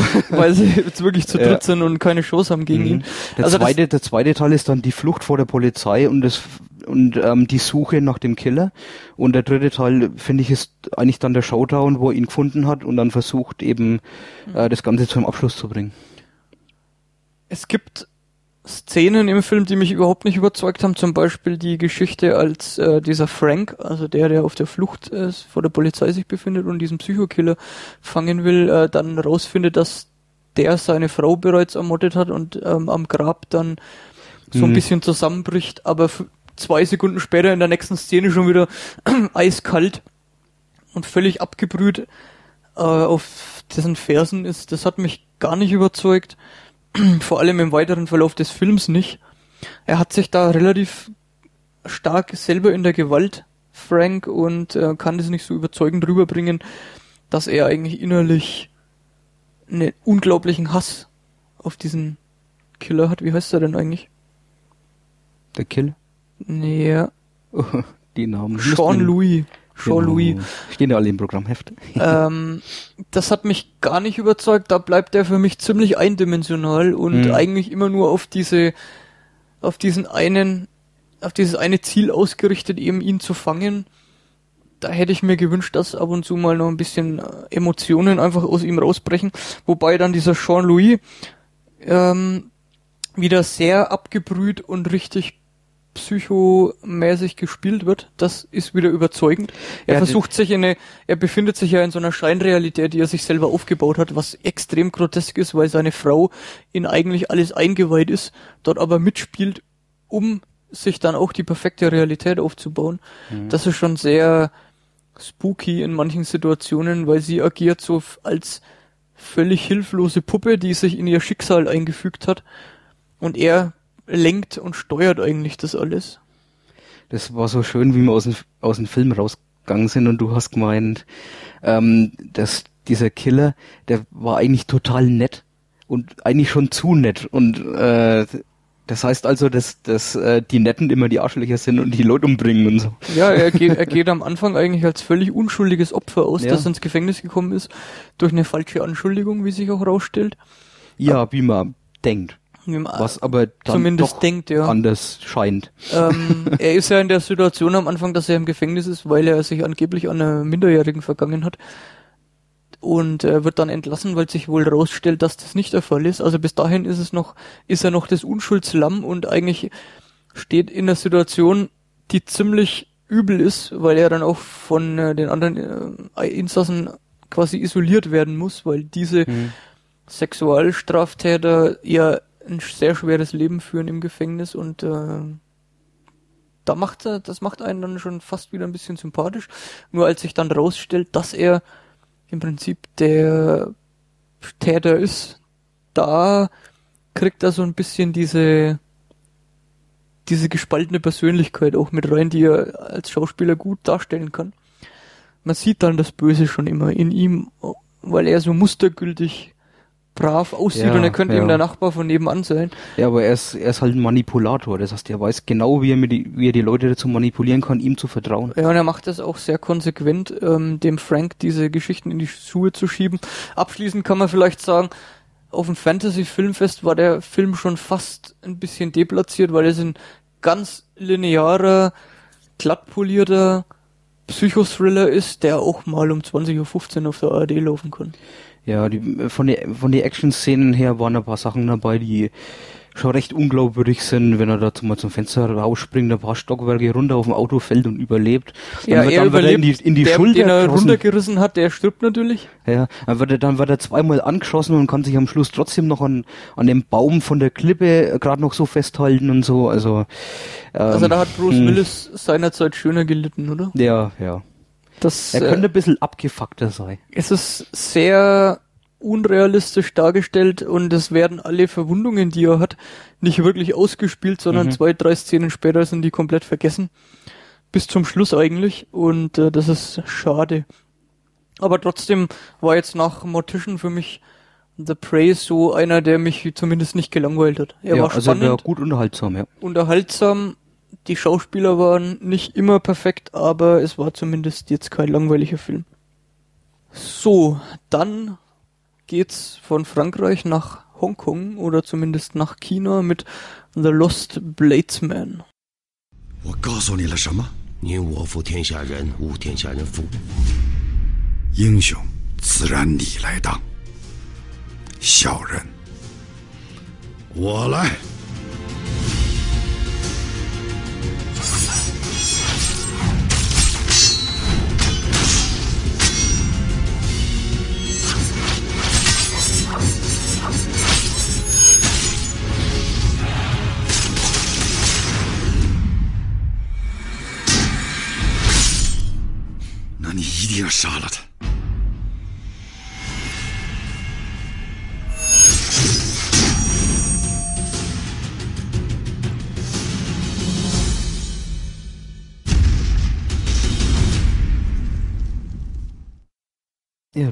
Gerade im Heft, fällen dir Infos.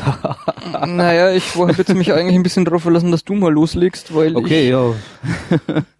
gerade Also- etwas, mein Gehirn ist gerade etwas leer, weil der Film hat mich echt überfordert, muss ich sagen. Also gut, zur Story erstmal. Die Story war extrem kompliziert und komplex und auch schwer nachzuverfolgen. Es geht um eine Rele Rebellion gegen den Kaiser von China. Und also in der in der Vergangenheit, es ist so ein, äh, so ein Historienschinken, könnte man sagen, wahrscheinlich sogar ähm, belegt äh, in der Historie. in weiten Teilen zumindest. Ja, und wenn man sich da nicht wirklich damit auskennt, hat man wahrscheinlich große Probleme. Ich zumindest habe große Probleme damit gehabt, das Ganze nachzuvollziehen. Es geht um einen Kriegsherrn, der zwischen den Fronten sich befindet. Am Anfang ist er in Kriegsgefangenschaft, was irgendwie so dargestellt worden wird von wegen, ähm, er ist nicht hinter Gittern, sondern er hat irgendwie die Freiheit, er kann auch jederzeit abhauen. Aber es, was er nicht macht, weil er eben in der Kriegsgefangenschaft trotzdem noch seinen, seinen ähm, Capturern irgendwie hilft. er Ähm, wechselt halt die Seiten, wie er es ja. auch so permanent eigentlich während des Films dauernd macht. Genau, Dass also- er mehrere Male die Seiten wechselt. Und das ist halt schwer nachzuvollziehen, weil es sehr viele Protagonisten gibt von beiden Seiten, Mhm. wo nicht immer für ähm, den westlichen Betrachter, würde ich jetzt mal sagen, nicht immer ganz klar ist, welche, welcher Charakter zu welcher Seite gehört, weil die Charaktere teilweise auch am Anfang überhaupt nicht auftauchen, sondern nur genannt werden. Mhm. Und dann wird, wie gesagt, öfter die Seite gewechselt und man die Motivation dann auch nicht immer nachvollziehen kann, warum das jetzt passiert. Das würde ich jetzt behaupten, haben andere Filme in der Vergangenheit sehr viel besser gemacht. Die Chinesen haben ja da eine lange Geschichte, was sowas betrifft. Mhm. Als Paradebeispiel würde ich jetzt zum Beispiel mal Red Cliff nennen, so ein mega Zweiteiler Ähm, aus dem vergangenen Jahr. Ja, aber ich weiß nicht, ist das wirklich vergleichbar? Weil Red Cliff ist so ein Schlachtenfilm und das ist eigentlich kein Schlachtenfilm. Naja, es ist geht schon um vergleichbar, Person. weil es sich in einem bestimmten Konflikt abspielt, wo aber eigentlich zu jeder Zeit klar ist, welche Person zu welcher Seite gehört und was eigentlich die Motivationen sind. Und das ist für mich der Hauptkritikpunkt eigentlich bei Lost Bladesman, dass der, der Hauptcharakter, gespielt von Donnie Yen übrigens, einer der, der chinesischen Superstars, Mhm. ähm, der, wie gesagt, diesen titelgebenden Lost Bladesman spielt. Ähm, und der so ein bisschen verloren ist, wie der Titel auch sagt, zwischen den Fronten. Ja. Nicht so recht weiß, wo er eigentlich dazugehört und dann immer wieder so hin und her dümpelt.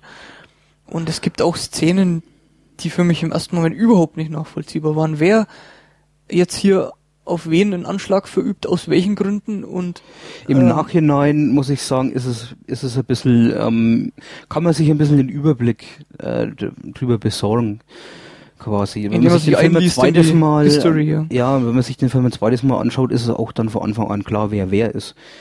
Ähm, vielleicht noch ein bisschen so konkret zur Story. Ähm, er, flü äh, er möchte dann aus der Kriegsgefangenschaft wieder zu seinem alten ähm, Kriegsherrn zurück. Ähm, soll auch freies Geleit haben. Ähm, dann entscheiden sich die ähm, aber ihn trotzdem quasi umzubringen, bevor er sein, sein, zu seinem alten Meister kommt. Und da kommen dann auch ein Haufen so Szenen, wo ähm, er konfrontiert wird von irgendwelchen Leuten und dann sich rauskämpfen muss. Die Kämpfe sind ziemlich gut dargestellt, sind ziemlich actionreich, sind äh, unrealistisch, wie es oft so ist in solche Filme. ja, One Man Also- Against 100. ja, genau. Ähm, in einer Szene, was ich irgendwie stilistisch äh, ziemlich cool fand, ähm, wo die Tore zu der zu der Halle ähm, zufallen, während der der Megakampf er gegen 100 stattfindet und dann die Tore erst wieder aufgehen, wo er alle erledigt hat. Genau, das ist mal sehr schön gemacht, weil man nicht, Ja. weil man nicht sieht. Man sieht nur ein paar, ich glaube, ein, zwei Leute, die vor dem Tor stehen und da immer durch wollen und nicht durchkommen. Äh, nee, da ist gar keiner. Da, Oder man gar hört keiner? nur, wie Leute gegen das Tor fallen und Genau, verschiedene kurze Sequenzen, wo ähm, Blut spritzt mal durch oder es Mhm. fällt einer gegens Tor. Mhm. Das ist, das hat schon ein bisschen was Cartoonhaftes sogar gehabt in der, in dem Moment. so. Ja, das war halt so ein, so ein Avantgarde-Moment, wo man sich denkt, scheiße, man sieht's nicht, aber es ist irgendwie cool Aber es hat eigentlich mehr mehr, es bleibt mehr in Erinnerung als der Kampf selber. Ähm, Wobei ich dazu sagen muss, der Film hat über lange Strecken keine Actionsequenzen. Das stimmt, ja. Das ist für mich vielleicht auch zeitbedingt, Mhm. der kam jetzt relativ spät, war ein bisschen ein Problem, weil ich schon eher sehr müde war.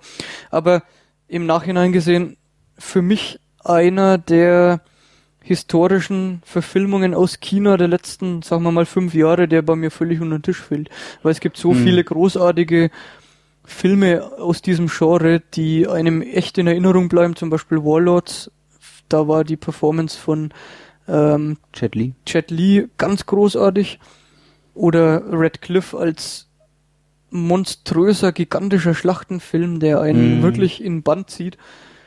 Und auch Three Kingdoms war für mich total großartig, weil auch nachvollziehbar.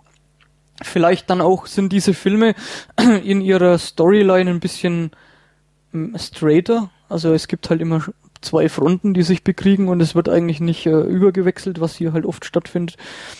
Aber trotzdem ähm, für mich streckenweise echt langweilig. Es ist halt in der Kategorie einer der mittelmäßigen Filme. Ja, mittelmäßig trifft's echt, glaube ich, gut. Und ich, mir ist jetzt auch nicht wirklich in Erinnerung geblieben, dass Donnie Yen irgendwie großartig geglänzt hätte. Nee, nicht wirklich. Also er, er spielt's auch irgendwie recht kalt. Gefühlskalt, ja. Mhm. Und ähm, auch nicht als ein Charakter, in dem man sich, der den Film trägt und in dem man sich dann ständig reinversetzen kann, eben auch dadurch, dass man sich wirklich streckenweise schwer tut, seine Motivation nachzuvollziehen. Ja, ich glaube, das ist genug über den Film gesagt, über den mittelmäßigen Film. So, jetzt bin ich gespannt, ähm, weil du ja wieder unter der Woche beneidenswerterweise die Chance hattest, die Kurzfilmrolle genannt Get Shorty Genau. anzugucken. Und Da kann man vielleicht ganz kurz sagen, das ist auf jedem Filmfest bis jetzt immer vertreten gewesen. Ähm, eineinhalb Stunden Filmrolle mit circa zehn Kurzfilmen, hätte ich jetzt mal gesagt. Diesmal waren es acht. Seltsamerweise ist einer rausgefallen, zu dem sie nichts weiter gesagt haben. Ähm, schade. Der stand also im Programm und kam dann nicht. Genau, habe ich auch erst später gelesen, haben mir dann gedacht, äh, der kam aber irgendwie nicht. Also das war ein Stop-Motion animierter, aber schade. Also, na, gerade das ist eigentlich immer Mhm. schade.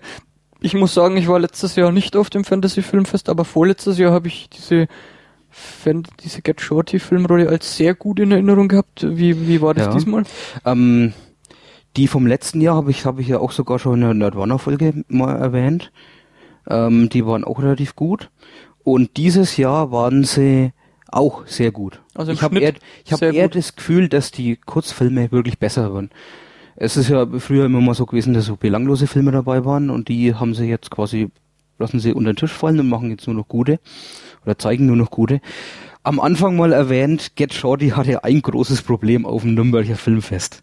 Sie haben den Film verlegen müssen in ein anderes Kino, was ja okay ist. Ich meine, gerade bei den Kurzfilmen ist es schwierig, ähm, die, mit die Projektoren dahin zu kriegen. Aber für mich war das wegen so ein Schauspiel. Ich habe mir die Karte relativ spät gekauft. Das heißt, ich hatte eine Karte für Kino 16, da wo der Film auch wirklich gelaufen ist. Es waren aber Leute, von, die hatten noch Karten vom Kino 4, da wo der Film eigentlich laufen sollte. Das haben sie jetzt so geregelt, dass alle, die, in, Ki- die eine Kino 4 Karte haben, einfach zwei Reihen weiter vorne gesessen waren. In dem, diesem Kino. So, Was jetzt natürlich ein Problem für manche ist, die sich dann aufgeregt haben, scheiße, ich sitze so weit vorne. Aber immerhin denkt man sich, ja, ähm, sie haben es halt gelöst, dass jeder einen Platz hat. Jetzt gab es halt das, das Problem, dass manche Plätze dreifach belegt waren dadurch. Das heißt, manche einfach zwei Reihen vorher, da sitzt jetzt aber jemand. Ja, was machen wir jetzt? Da haben sie jetzt dann ewig rum am Anfang, Also gut, deswegen ist der Film auch wirklich oder? irgendwie eine halbe Stunde später gelaufen, weil es halt ewig, ewiges Rumgeschacher gab. Ja, war das dann auch die Problematik an sich, dass der relativ ausverkauft wurde? Ähm, nee, das Gute war, dass, dass dann im Endeffekt jeder einen Platz gefunden hat, weil doch ein paar Leute halt nicht aufgetaucht sind, obwohl sie reserviert gehabt haben. Erst, es hat sich dann irgendwie noch gelöst. Für mich war das irgendwie der erste Kurzfilm. Ich sitze drin und beobachte, wie die Leute die ganze Zeit, verdammt, wo sitze ich? Ja, da sitzt jemand. Ähm, ähm, äh. Naja, gut, vielleicht hätte man dann einfach die Anarchie proklamieren sollen und ähm, fertig, Äh, oder? Also in dem Moment habe ich mir echt gewünscht, wie kann man es nicht wie früher machen? Wer zahlt und als erster kommt, der setzt sich irgendwo hin und der hat sich Ja, ich gegessen. meine, sie hätten dann einfach das klare Statement abgeben müssen, die Platzkarten sind in dem Fall nichtig. Ja. Wer sitzt, der sitzt, macht einfach das Beste draus, wir können das nicht ändern. Und äh, dann wäre das wahrscheinlich höchstwahrscheinlich sogar viel schneller gegangen. Ja. Okay, das war dann der Kurzfilm, der im Prinzip ausgefallen ist. ja, quasi. Ähm, die Reise nach Rom mit 500 Leuten.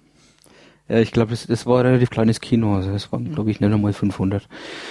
Okay, aber die, Ja. die, die, der Wechsel des Kinosaals hatte dann einfach Gründe, äh, Projektor hat, äh, Projektor hat irgendwie nicht zu Ja, dem gepasst, was angeliefert wurde. ja, Und das ja, ist genau. ja oft äh, schon der Fall gewesen, dass äh, da im letzten Moment dann andere Filmrollen als angekündigt gekommen sind in einem anderen Format und dann musste man da kurzfristig ähm, wechseln. Ich denke da an irgendeinen so Ittenbach-Film, Oh Gott. den wir mal Ja. in einem anderen Kino gesehen haben, Das weil war das Schlechteste, was wir jemals dort gesehen dann, haben. glaube ich, in digital kam oder so. Ne? Ja, ja, genau. Es kann auch sein, dass die Kurzfilme auch in digital sind, aber ich bin mir nicht so Okay. sicher. Äh, nee, ich glaube nicht, weil der erste Kurzfilm hatte nämlich sogar einen Ausfall. Da kam, äh, nach so nach fünf Minuten war plötzlich der Ton weg.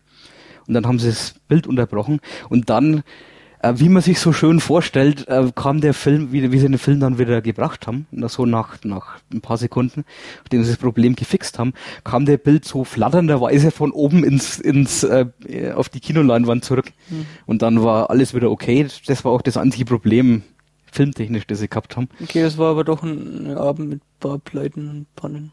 Ja, also ja, aber es hat sich alles noch in Grenzen gehalten. Ich wünsche mir, das einmal im Kino zu sehen, wenn der Film ähm, durchbrennt. Weißt du, wenn man das so richtig sieht, wie der Film sich von der Mitte Inglourious auflöst. Bastards-Moment, ja. Ja, Okay. genau, das wünsche ich mir mal, auch wenn dadurch der Film dann am Arsch ist. Okay, aber jetzt mal zu den Zu den Kurzfilmen Filmen, ja, genau. Also es waren acht Stück diesmal. Als erstes kam gleich der längste mit neun, ähm, 29 Minuten, ein schwedischer Film, The Unliving, oder im Original Etter Födelsen. Da ging es darum, dass äh, in Schweden die Zombie-Plage ausgebrochen und kontrolliert wird. Das heißt, die Zombies werden ähm, für öffentliche Einrichtungen verwendet. Also die werden erstmal so, in, so durch einen Bohrer ins Gehirn ähm, ausgeschaltet, denn ihr Nervensystem irgendwie, die greifen die Leute nicht mehr an, Dann sie beißen sie nicht mehr. Zivildienstleistende benutzt oder was? Ja, genau, die sind dann irgendwie in, äh, in Altersheime und so, wird nur angedeutet unterwegs und ähm, als Leibeigene äh, Träger von Einkaufstüten und solche Sachen. Das ist, und, ihnen wird auch der Status des, der Menschlichkeit entzogen, oder? ja, genau. Also es sind, sie sind wirklich Sklaven. Ähm, und sind auch in die Bevölkerung integriert. Die ähm, ähm, Regierungschefin von Schweden, oder die, ich weiß, ich glaube, es ist die Bürgermeisterin von irgendeiner so einer- irgend so Stadt, ähm, ist öfter im Fernsehen zu sehen und, und solche Shows, wo sie dann eben sagt, ähm, ja, es kommt noch ab und zu mal vor, dass Zombies jemand beißen und infizieren, aber wir brauchen sie für unsere Bevölkerung. Wir haben ja auch Autos, die Leute umbringen in Verkehrsunglücken.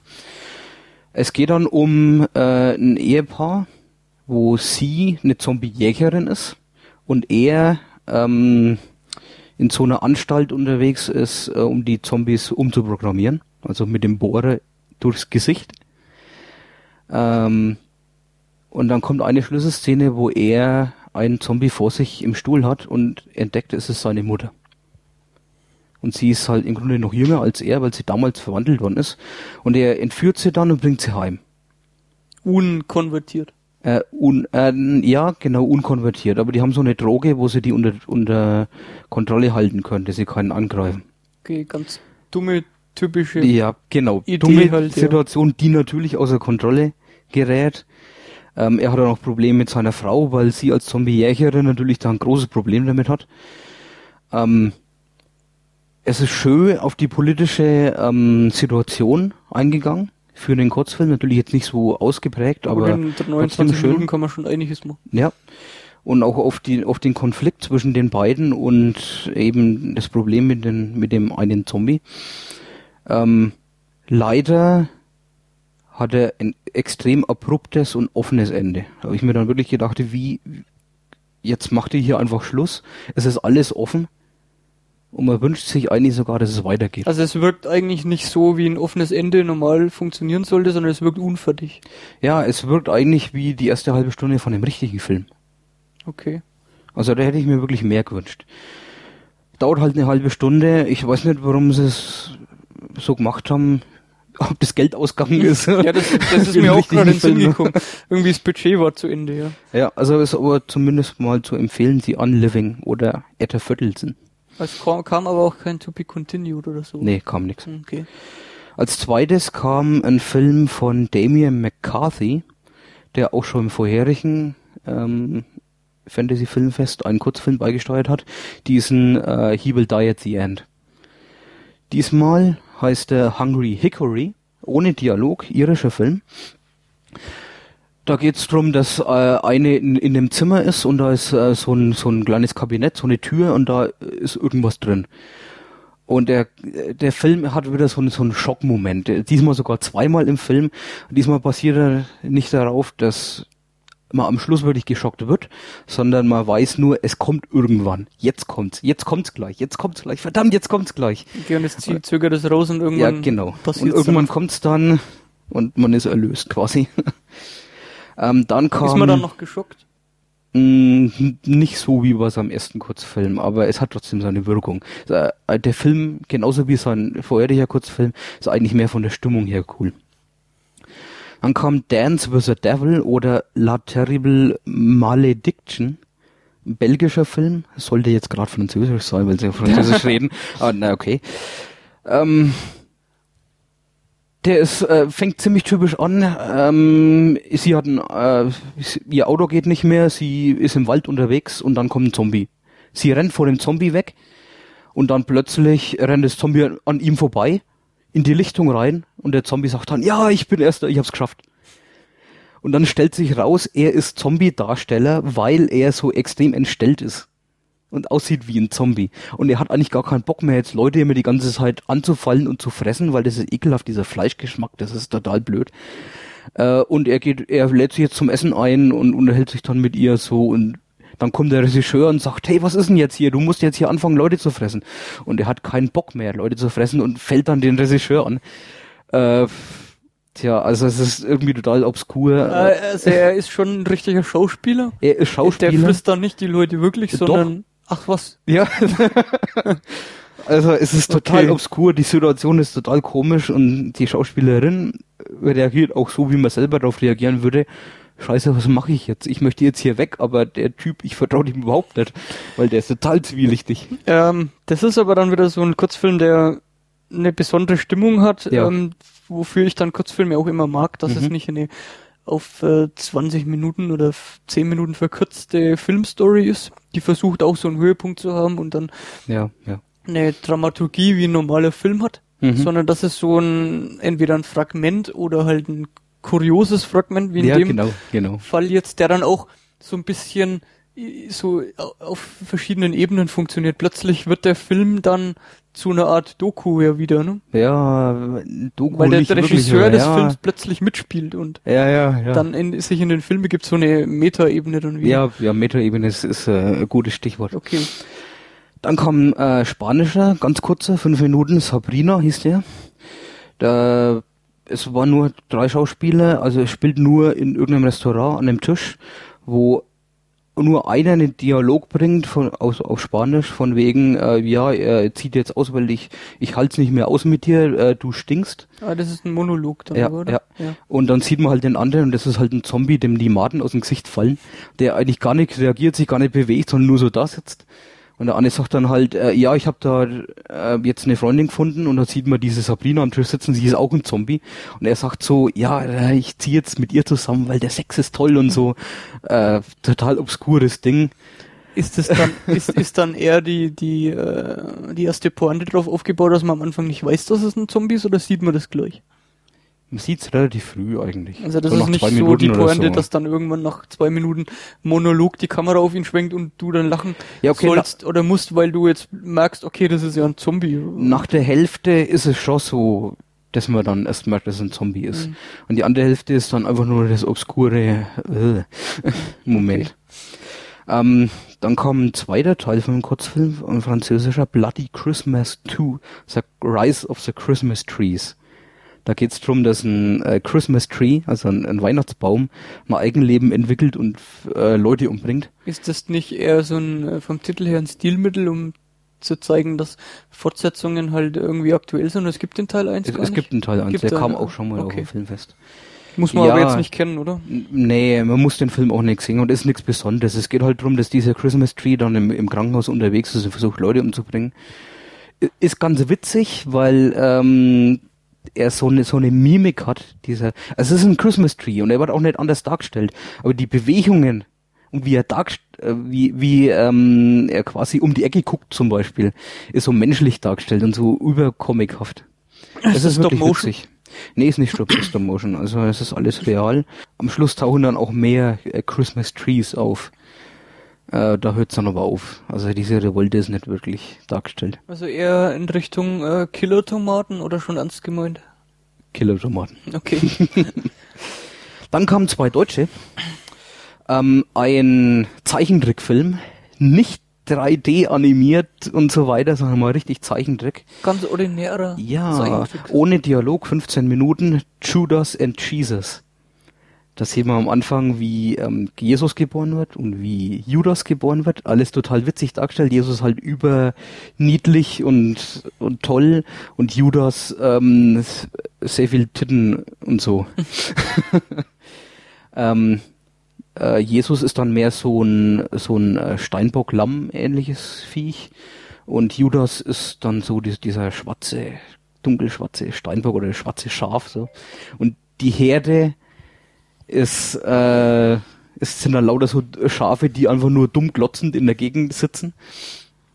Ähm, richtig toll äh, dargestellt äh, ist die Komik und, und das ganze Lächerliche, äh, was es um, um den Jesus dreht ähm, es ist dann so die Werdegeschichte zwischen äh, was Jesus dann ist in der Schule und, und Judas auch und dann kommt die Magdalena, ist so voll die heiße Braut und äh, ist aber ein bisschen so mehr hingezogen zu Jesus, weil er halt so dieser äh, heil strahlende Heiland ist. Und, aber Judas ist halt dann dieser Rock'n'Roll-Typ und äh, Sex, Drugs und Rock'n'Roll und äh, alle laufen mir die ganze Zeit nackt in der Gegend rum. Also gerade diese Magdalena, Arsch und Titten, würde ich da mal sagen. ähm, es ist total witzig. Es, eigentlich hat das, das Kino die ganze Zeit immer nur gebrüllt. Äh, einfach mal gucken, ob man den vielleicht auf YouTube oder so findet. Wie ist der Zeichenstil? Ich habe jetzt da irgendwie so ein bisschen Strichmännchen vor. Äh, nee, nee, es ist relativ gut. Wie kann ich das vergleichen? Ähm, so das kleine Arschloch. Okay. So in der Art schon sehr professionell ja, dann auch gemacht. Ja, ja, also ist richtig gut gemacht, toller Humor äh, und Kritik an Jesus. Also sehr blasphemisch. Ja, sehr blasphemisch, sehr, sehr blasphemisch. Dann kam Blood Snow, der kürzeste. Ähm, englischer Titel, aber ist ein deutscher Film. Da geht es einfach um zwei Typen, die im Schnee stehen und der eine blutet aus der Nase und verteilt so sein, seine Blut im, im Schnee und der eine sagt, boah, ist das schön und äh, komm, hau mich mal in die Fresse, damit ich auch so so ein Kunstwerk machen kann. Hau, ich habe hier ich habe hier ein, äh, ein Messer, komm äh, äh, komm wir massakrieren uns jetzt gegenseitig, bis äh, eine anderen anderen in den Kopf wegbläst mit einer Dynamitstange. Also äh, es, es tut ziemlich weh, man kann eigentlich kaum hingucken, weil die Gewalt so richtig über acht Tage gestellt wird. Also sehr realistisch und gut gemacht. Aber ja, realistisch nicht unbedingt, aber es ist so, äh, so dreckig irgendwie. Hm. Und dann kam das große Highlight, ein spanischer Film, Brutal Relax. 15 Minuten und Splatter ohne Ende. Das ist echt der absolute Hammer. Es geht um den Typen, der immer nur die ganze Zeit irgendwie total manisch da sitzt und grinst und sich halt total komisch verhält und nie was sagt. Und der wird in den Urlaub geschickt. Der geht also zum Strand, er ist so wegen dick kann man nicht sagen, aber so ziemlich stattlich, hat so einen lächerlichen Schnurrbart und eine Glatze. Und er setzt sich da in die erste Dreckspfütze rein vor einem äh, vor, de, vor so einem Mülleimer, schmiert sich voll mit Schlamm ein und hat so den, den Walkman mit seiner mit seiner gute Laune Musik und sitzt da nur und grinst vor sich hin, während die alle am Stand halt über ihn lachen. Und dann plötzlich kommen aus dem Meer äh, so komische Monster, also mit Algen verschmierte grüne Viecher. Also Humano from the Human Lagoon. Humanoide, ja. Und die fangen dann halt an, alle zu massakrieren auf übelste Art. Auf übelste Splatter-Art. Und er sitzt da und lacht sich ein. Ja, genau. Bis äh, seine, seine Batterien ausgehen. Und die Musik ist aus. Und dann wird er voll hektisch. Scheiße, scheiße, die Batterien gehen nicht mehr und so. Mhm. Äh, und dann, dann fällt er voll in, in so eine Aggression rein und geht voll auf alles los, auf Viecher oder Menschen, scheißegal. Er massakriert dann alles, prügelt sie her, äh, reißt ihnen die, die Schädel aus dem Kopf raus, reißt ihnen die, die Ribcage aus, dem, aus, dem, aus der Brust und also es ist echt unglaublich, was da massakriert wird in dem Film. Äh, es geht sogar so weit, dass er eine äh, total massakri massakrierte Kinderleiche nimmt und sie im Nunchuck-Style den, den Monstern um die Ohren haut, bis, bis äh, nur noch äh, Fetzen davon übrig bleiben. Äh, die, die, die Effekte, also dieses, die Splatter-Effekte sind extrem gut dargestellt. Es ist eigentlich kaum zu erkennen, dass irgendwas Plastik ist. Man weiß natürlich, dass es Plastik ist, aber es ist extrem, extrem cool dargestellt. Ist natürlich hat das ganze Kino gebrüllt und gelacht und geklatscht. Ja, das ist Moment. dann halt der absolute Overkill, ja, wo man ja. dann einfach durch das Gezeigte auch dann das nicht mehr ernst nimmt, sondern ja, das ist dann total comichaft. Comichaft, Slapstick wahrscheinlich auch. Ja, ja, total. Wie heißt der Film? Brutal Relax. Okay, aus Spanien. Ja, also absolut klasse. Gut, dann Wer war auf dann sowas steht, yeah. Die Get Shorties also mal wieder ziemlich Splatter dominiert. Ja, äh, sehr, ähm, sehr oh. dominiert von Blut, Gewalt und Zombies. Mhm. Gut, so soll das ja dann auch sein auf dem Fantasy-Filmfest. Overvåkingspolitiet har pågrepet Arne Treholt og sikta han for ulovlig etterretningsvirksomhet til fordel for ei fremmedmakt. Noen måtte jo snakke med russerne for å finne ut hva som foregår.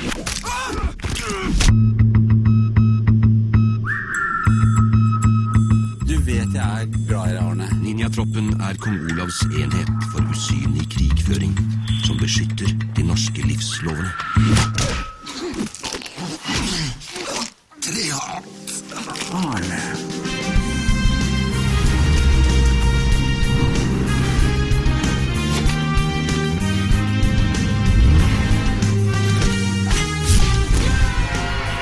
Ingen kommer hit og besetter oss. Ikke russere og ikke amerikanere.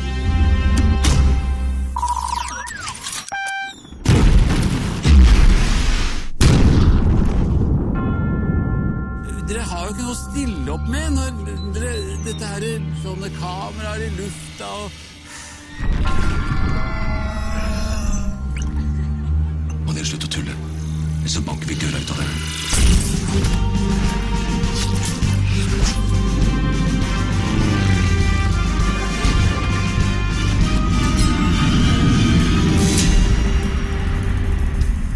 Bli en av oss. Bli ninja.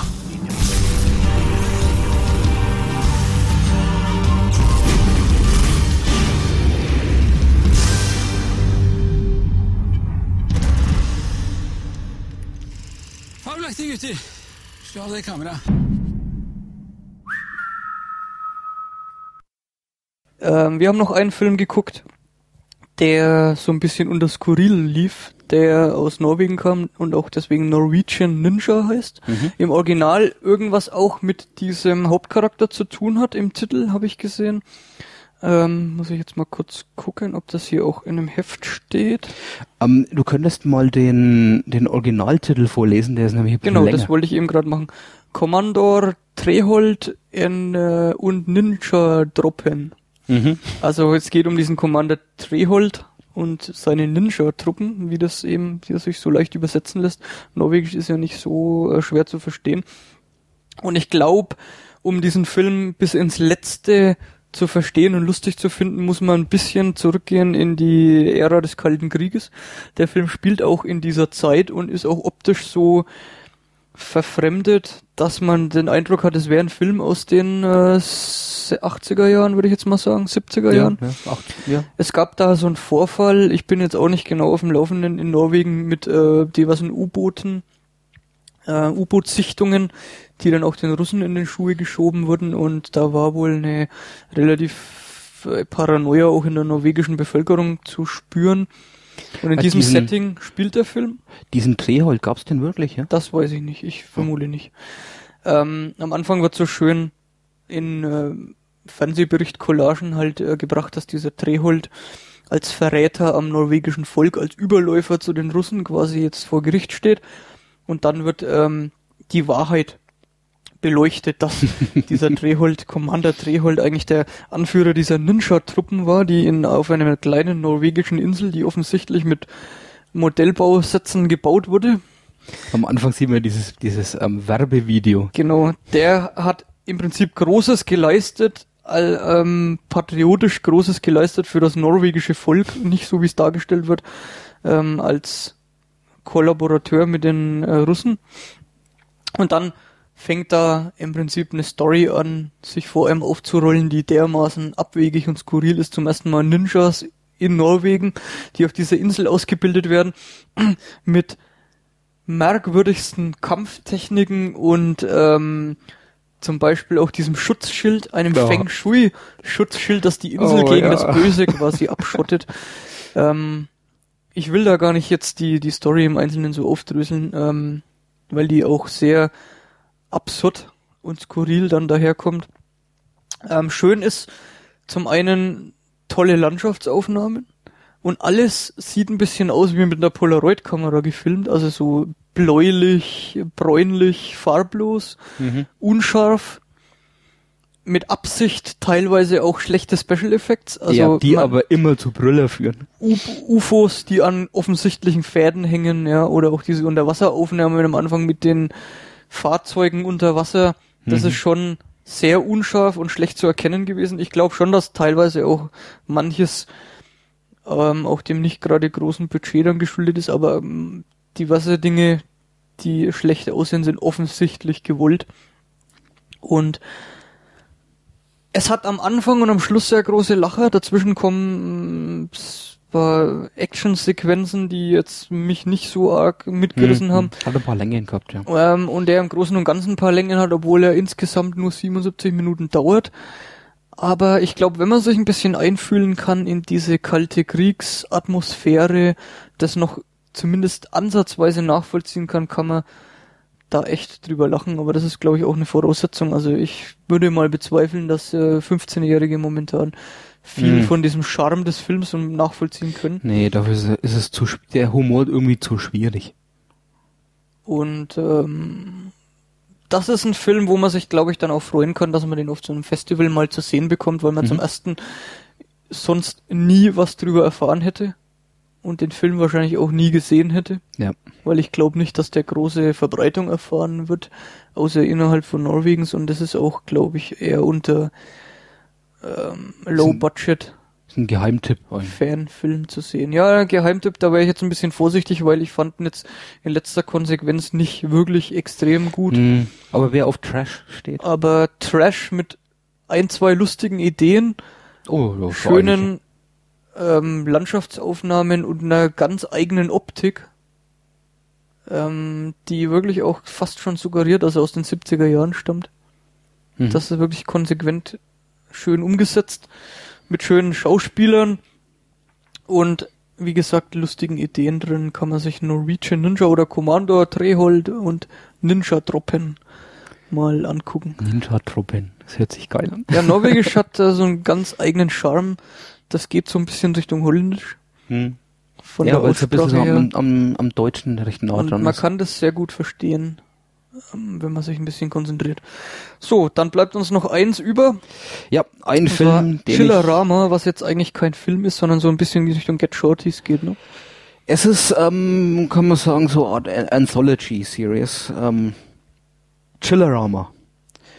Ich weiß nicht, wie viel davon wahr ist, aber ganz am Anfang kam einer auf die Bühne und hat uns ein paar Infos über den Film gesagt. Als allererstes Mal, und das glaube ich auch. Der Film hat noch keine Veröffentlichung. Er ist als allererstes weltweit in Berlin auf dem Fantasy Filmfest gelaufen und kurze Zeit eben später auf dem Fantasy Filmfest in Nürnberg. Das heißt, es war hier quasi eine Premiere, die wir gesehen haben. Deutschland, nicht nur Deutschland-Premiere, sondern weltweite Premiere. Ähm, das, was ich jetzt nicht besonders genau weiß, und es gibt auch relativ wenig Infos im Netz drüber, weil er eben so neu ist. Äh, anscheinend ist keiner von den Schauspiel Schauspielern bezahlt worden und keiner hat Geld verdient an dem Film, äh, sondern das ist einfach so ein, so ein Herzprojekt von den Leuten, die daran gearbeitet haben. Ähm, er teilt sich auf in ähm, vier beziehungsweise fünf Kurzfilme. Es ist nämlich so, dass es dabei um ein Autokino geht und der Film soll auch jetzt in Amerika nur noch in Autokinos gezeigt werden. Ähm, in dem Autokino, das soll geschlossen werden und da werden jetzt ein paar Kurzfilme gezeigt. Ähm, die Rahmenhandlung äh, ist dann quasi äh, die Leute, die in den Autos sitzen und sich die Filme angucken. Ähm, ganz am Anfang sieht man allerdings, wie einer über einem Grab steht, ähm, gerade seine Frau ausgebuddelt hat und dann sagt, so, jetzt mache ich mit dir, was ich die ganze Zeit nie mit dir machen konnte und fängt an, sich die Hose aufzuknüpfen. Das zeigt dann schon mal die Stimmung von dem ganzen Film. Oh Gott, nicht wirklich jetzt. Äh, ja, sie wacht natürlich auf als Zombie, beißt ihm den Schwanz ab und so weiter. also alles, was man so halt so kennt aus solchen Filmen. Äh, und er ist dann der erste Infizierte, der sich äh, aufmacht zu diesem Autokino. Die Leute dort wissen natürlich von nichts Bescheid und schauen sich den ersten Film an. Und der Film heißt Wet Zilla. W-A-D Zilla. Regisseur war Adam Rifkin. Als ähm, Schauspieler ähm, hat er die erste Hauptrolle übernommen.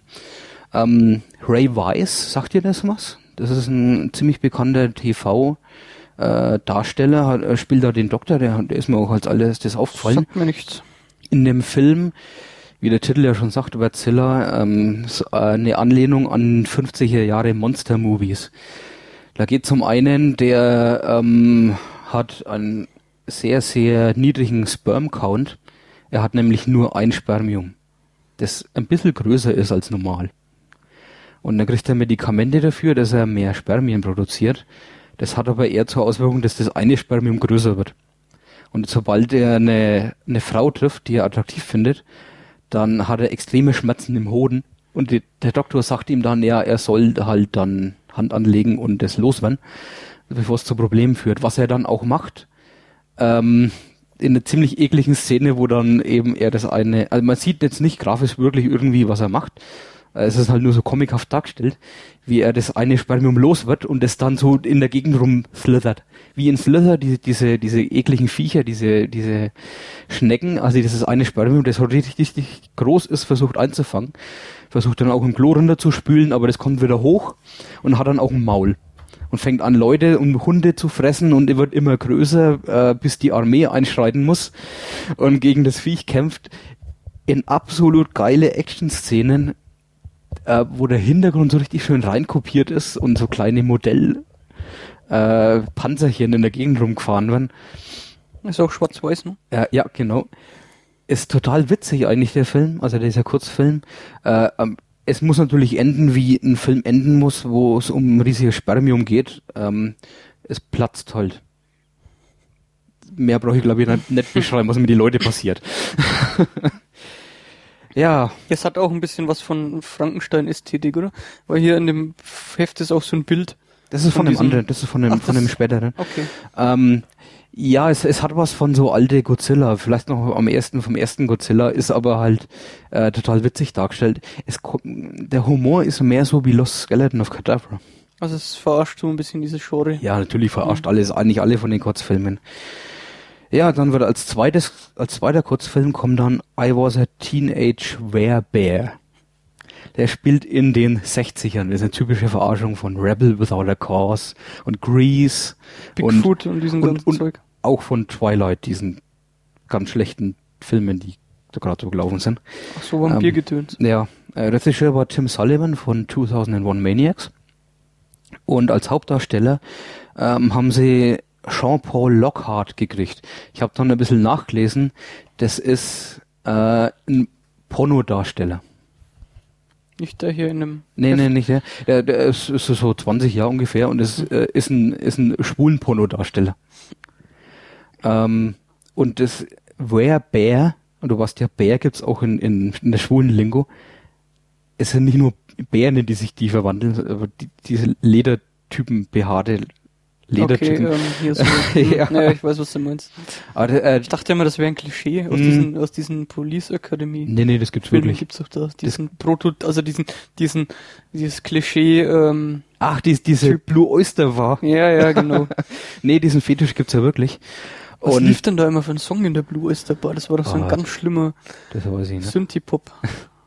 Aber das erste, was mir aufgefallen ist bei diesem I was a Teenage Bear, die Optik ist voll 70er, 60er, 70er Jahre. Äh, für dieses, dieses knallbunte Grease-Feeling kommt da so richtig rüber. Und Und es durch, geht auch halt, durch die Requisiten und die Kostüme und so. ja, ja, genau. Und es ist halt so ein typisches Coming of Age. Er kann mit seiner Freundin nicht wirklich was anfangen und ist aber hingezogen zu, zu diesen Surfer-Typen und auch zu diesen, zu diesen, ähm, wie sagt man da, die, diese Rock'n'Roll-Lederklamotten an und so. Ja, die Aber wir sind die Bad Boys. Ja, die Mods. Ja, diese Mods, genau. Und da entwickelt sich dann halt äh, so die ganze Story von wegen diese Wehrbears äh, wollen eigentlich nur äh, Leute fressen und so. Und er ist auch einer davon. Er aber dann verwandelt, Okay, ja. gut. Und ist aber dann die, die Stimme der Vernunft. Äh, es ist jetzt nicht so grafisch detailliert äh, wie, wie ein Schwulenporno, aber es, die Ästhetik davon kriegt man voll ab. Äh, also es ist auch ein, äh, äh, ein Musical, weil sie haben auch Gesangsszene mit drin. ist eigentlich der schwächste von den Filmen, die ähm, da drin vorkommen, hat aber trotzdem ein cooles Feeling. Dann kam äh, absolute Highlight. Unglaubliches Ding. Der Titel sagt's eigentlich auch schon aus. The Diary of Anne Frank and Stein. A Lost Skeleton of Cadavra ist genau die Kerbe, in der der Film einschlägt. Es geht eigentlich gar nicht um Anne Frank, sondern es geht um Hitler, der äh, sich einen Frankenstein machen will, der ein, ein monströser Jude ist. Ja, Moment, er will sich, Frankenstein hieß ja der Ja. Wissenschaftler, er will sich ein Monster erschaffen, nicht Ja, aber- Frankenstein. Ja, ja, genau. Also Er will ähm, sich das Monster erschaffen. der will sich das, ist- Monster erschaffen, Du bist genau. jetzt auf die Falle Ah, reingefallen, ja, wo alle ja, immer das typische, das typische, und, ja, ja. Ähm, Also dass Frankenstein eben der, der Wissenschaftler ist Mhm. und nicht der, das, das Monster an sich. Der Film ist, äh, der Kurzfilm ist schwarz-weiß, ist deutsch, die reden alle deutsch. Hitler ähm, ist absolut genial gespielt ähm, von von Joel Moore. Reden sie deutsches Deutsch oder Er redet, englisches wir reden Deutsch? deutsches Deutsch. Also richtig, macht Richtig, Sinn. richtiges Deutsch. Nur Hitler redet gibberish. Irgendein blödsinniges Also überhaupt nicht. überhaupt Verständlich. Ja, überhaupt nicht verständlich, ja. Aber es wird unter, es ist alles natürlich englisch untertitelt und da ist es natürlich sinnvoll dann untertitelt. Aber das ist, total witzig, dass alle Deutsch reden und er redet dann hört sie so als Ja, aber das wird auch sinnvoll untertitelt. dann. sinnvoll untertitelt, ja. Okay. Also es ist Das ist total, strange. total obskur. Es ist ein total geiler Slapstick-Humor schon am Anfang, wo die Nazis die Tür eintreten zu, zu, zu dieser Fra- äh, Frank-Familie. Ähm, und und äh, Hitler dann versucht durch die Tür zu gehen und er schafft es irgendwie nicht und muss dann so äh, Ja, wieso schafft Das das ist- nicht, weil es so breit ist? Oder? äh, was? nee, weil er weil er total tollpatschig ist. Ach so. Also Ja, er so. ist auch ein total langer, dünner Typ mit einem langen Gesicht, mit einem schlecht angeklebten Hitlerbart. Also das ist, das ist einfach total geil. Oder ein, ein Witz, den kann ich hier mal spoilern. Ähm, nachdem sie die, die ganze Familie umgebracht haben, erschossen haben, also er persönlich hat das natürlich gemacht, nimmt er so das Tagebuch von der Anne Frank, blättert so durch, alle Seiten leer und gibt es einem seiner Nazischergen und sagt, äh, schreiben Sie da mal äh, irgendwie eine rührselige Geschichte rein. Nach dem Krieg verdienen wir damit Millionen. äh, ja, er klaut sich dann das Buch von ähm, dem Urgroßvater von Anne Frank, Frankenstein, äh, wo dann drin steht, wie man sich so eine Frank äh, wie man sich so, eine, so ein Monster macht und macht sich dann so einen monströsen ähm, Juden mit äh, Bart und, und diesen Kringelzöpfen und so. und Ich hätte äh, jetzt eher auf den Golem getippt. ja, ich habe mir dann auch gedacht, äh, die, diverse Sachen deuten natürlich halt darauf hin, dass das so eine Art Golem Frankenstein Monster Verschnitt sein soll. Und es spielt dann eigentlich nur noch in seinem Labor. Ähm, Eva Green, äh, nee, Eva Brown, ich habe jetzt Green gesagt, also Eva weil, Green weil, der, weil der Regisseur Adam Green heißt. Ja, die Eva Green war die Schauspielerin aus Ich- Perfect Sense. Ja, okay. Äh, ähm, ich weiß nicht, wie die Schauspielerin hier heißt. Spricht perfektes Deutsch. Ähm, Eva Braun äh, ist, ist so eine, äh, komm, ich treib's, ich treib's mal mit, mit jedem Nazi, der mir unter die Fittiche kommt. Ähm, also der Humor ist absolut geil. Er spielt nur noch in diesem Labor. Äh, und wie er versucht, die, dieses Monster dann zu erziehen, aber was er natürlich aus, aus der Rolle fällt und dann ähm, moddend um sich schlägt. Äh, nachdem der Kurzfilm gelaufen ist, hat das ganze Kino gebrüllt, gelacht und geklatscht, weil das war klar, in Deutschland kommt es natürlich noch geiler an. Humor ist natürlich voll unter die Gürtellinie in dem Fall. Aber bei so einem Publikum ist es immer gut. Du hast vorhin, muss ich jetzt mal kurz noch dazwischen gehen, äh, gesagt, dass da ein Pornodarsteller mitgespielt hat bei dem zweiten Film. Ja, genau. Das war aber nicht Ron Jeremy, weil der hier Der kraucht auch auf. auftaucht Ja. hier in den, in den Darstellerlisten und der ist aber ja nicht 20, der ist ja schon etwas älter und auch klein ja, und ja, dick. ja, ja, äh, ja. Ron Jeremy ist, ja, auch- ein ist, auch bisschen kein, widerlich. ist auch kein schwulen Pornodarsteller, sondern, von Mainstream Ich dachte mir gerade eben, den Namen habe ich schon mal irgendwo gelesen und war mir Ja. jetzt nicht ganz sicher, aber das ist tatsächlich der. Okay. Ja, er hat eine Nebenrolle und es ist, es passt so richtig dazu. Sobald man Ron Jeremy sieht, denkt man sich, oh Gott, jetzt fällt nur noch Lloyd Kaufman von Troma oder, oder John Waters oder so, die sind leider nicht vorgekommen, aber die würden auch mit dazu passen. Als ähm, letzten Kurzfilm oder als Rahmenhandlung kann man eigentlich schon sagen, ähm, kommt dann dieser Zombie-Movie, so heißt der, ähm, von Joe Lynch, der Wrong Turn 2 gemacht hat, äh, wo es um dieses Autokino geht. ist Wrong Turn 2 schon irgendwie ein Trademark, mit dem er Werbung macht. Ja, nee, nicht wirklich. Der Regisseur von, von dem zweiten Teil eines völlig unbedeutenden Ja. kannibalen Gedönsfilms. Er macht halt auch solche Filme. Also in diesem Zombie-Movie geht es halt darum, dass die Zombie-Plage ausbricht in diesem Autokino. Übrigens ähm, ganz toll, der Chef von dem Autokino, der auch die Ansprachen von den Filmen macht, ist Richard Riel, der auch äh, in The Man from Earth mitgespielt hat. Das ist so ein älterer Typ, dickerer Typ mit Schnurrbart. Ah, der ist hier auf dem, auf, in dem äh, Bericht aus dem Heft Ja. abgebildet und ich dachte mir die ganze Zeit, ich kenne den woher und das ist eben der Hinweis, den du gerade Ja. gegeben hast, genau. Die- ähm, die- also die das ist dann im Prinzip so, muss ich nochmal kurz einhaken, ähm, es gibt eigentlich nur drei Filme Ja. und der vierte Film ist die, äh, Das der Climax von der Rahmenhandlung Genau, äh, genau. an sich, okay. Und der John Rael, der, seine Ansagen sind tot- total geil. Der macht dann so, hold on to your seat. also so absolut klasse gespielt.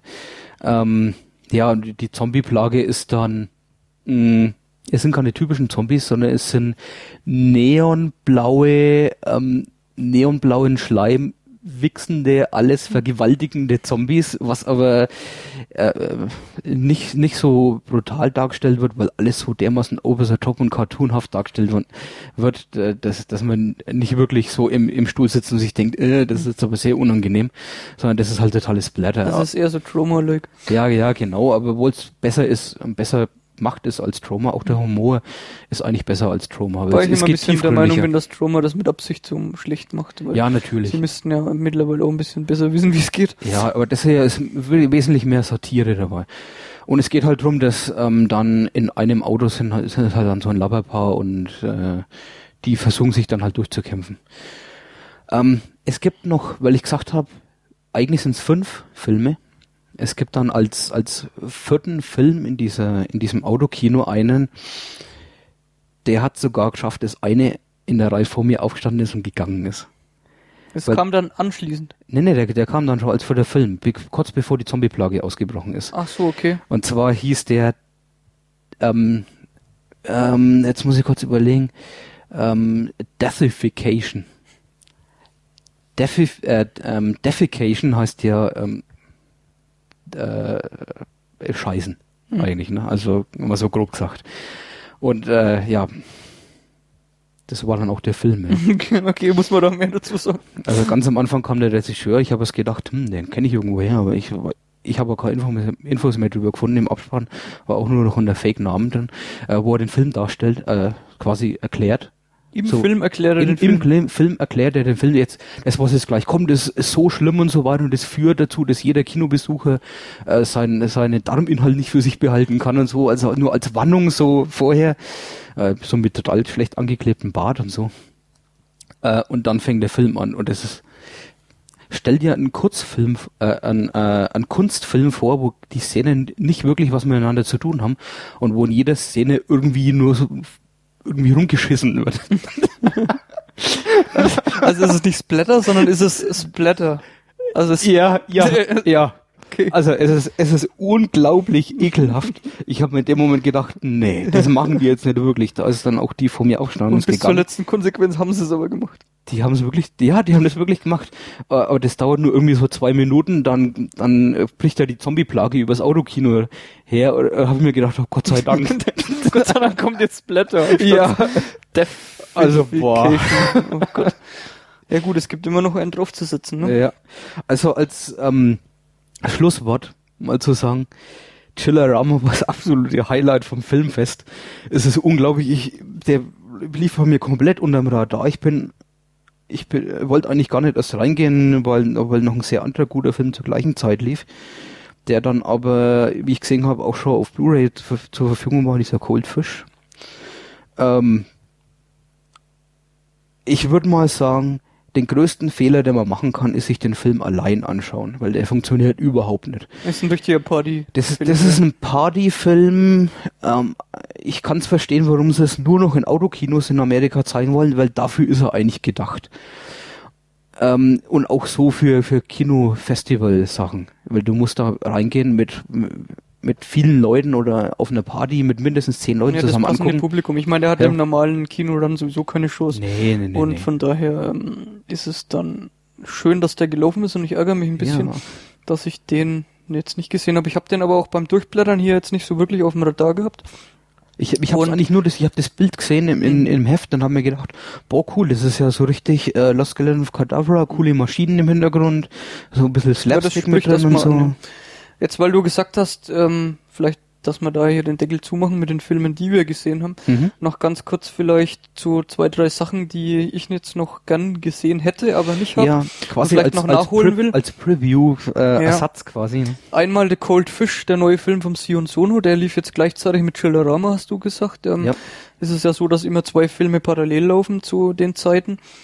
Ähm, das ist wieder ein Monster mit 144 Minuten und äh, nachdem ich Love Exposure gesehen habe, bin ich noch größerer Fan von Sion Sono. Das ist ja eigentlich einer meiner Lieblingsfilme mittlerweile. Ja, meiner und. Sion Sono ähm, macht immer sehr intensive äh, jetzt seit neuestem auch sehr intensive, wie soll man sagen, Filme, die sich oft in einem Milieu mit Sekten abspielen. Das ist hier Mhm, auch wieder ja, der Fall, ja. habe ich gelesen.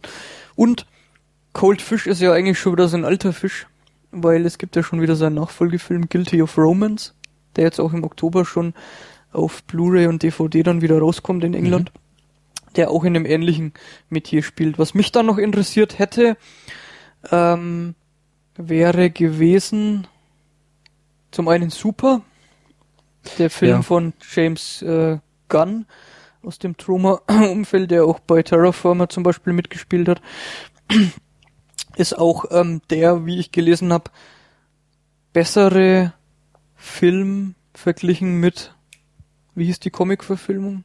Auch mit Superhelden? Ja, Kick-Ass. Kick-Ass, genau, der wäre der bessere Kick-Ass gewesen, weil einfach konsequenter, dreckiger, realistischer.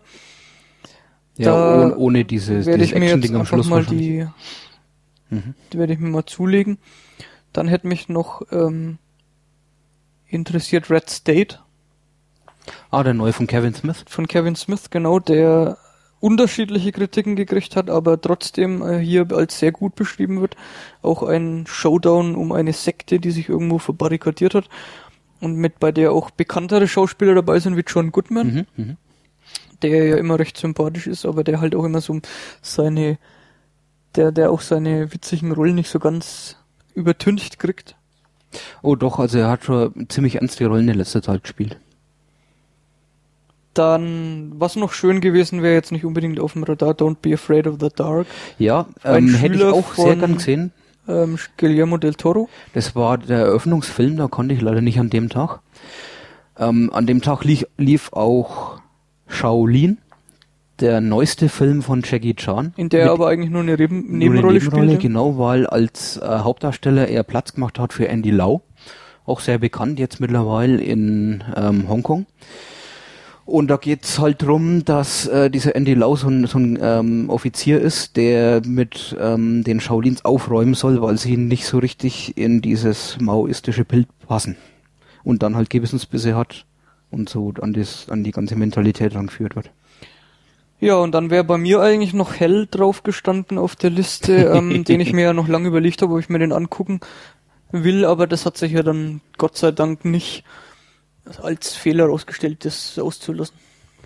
Eines, was du anscheinend komplett übersehen hast, ist der neue Film vom Macher von Ex-Drummer. Der lief nämlich auch 22nd of May. stilistisch ganz... Okay, du hast mich jetzt völlig auf, ja. völlig auf äh, falschem Fuß erwischt. Stilistisch ganz anders. Da geht es nämlich darum, dass ein Typ eine, ähm, einen Terroranschlag, eine, einen Bombenanschlag in einem Restaurant, glaube ich, ist es, ähm, überlebt und es äh, immer wieder nacherlebt in Visionen und dann am Schluss gar nicht mehr weiß, was wirklich real, real, real passiert ist und was nicht. Also soll eher dramatisch sein und nicht so ähm, schockierend wie Okay. Ex-Drummer. Also Ex-Drummer war ja ein Film, der einen so richtig in die Fresse gehauen hat. Und Ja. da hätte ich jetzt schon echt gern äh, noch gewusst, wie das filmische Schaffen von ihm weitergeht. Der kam aber dann auch unter der Woche, ne? Ja, der kam Donnerstag am letzten Tag. Okay. Ähm, was mich auch noch interessiert hat, äh, ich habe jetzt zwar den Vorgängerfilm nicht gesehen, seit Chaser, da hast du nur extrem Ah, gute Sachen davon The Chaser, ein erzählt. koreanischer Film, der ganz großartig ist, Genau, äh, der auch ähm, in der Liga spielt mit äh, diesen ganzen Vengeance-Filmen Mhm. von, sag's mir, ähm, Lady Vengeance, äh, Sympathy for Mr. Vengeance und Oldboy. Genau, und da lief ähm, jetzt der, der neue Film Yellow Sea. Ähm, Wäre noch interessant gewesen, eben auch, weil es ein koreanischer Film ist und weil ich gelesen habe, er soll sehr gute Autoverfolgungsjachten haben und äh, auch ziemlich hart sein. Also wenn du, da kann ich dir empfehlen, auf jeden Fall I Saw the Devil. Hm. Und Chaser unbedingt auch, aber vielleicht können wir damit mal auch abschließen von für das Special vom Fantasy Filmfest Ja, auf jeden 2011. Ich kann zusammenfassend sagen, es war für mich durchwachsen wie die Jahre davor.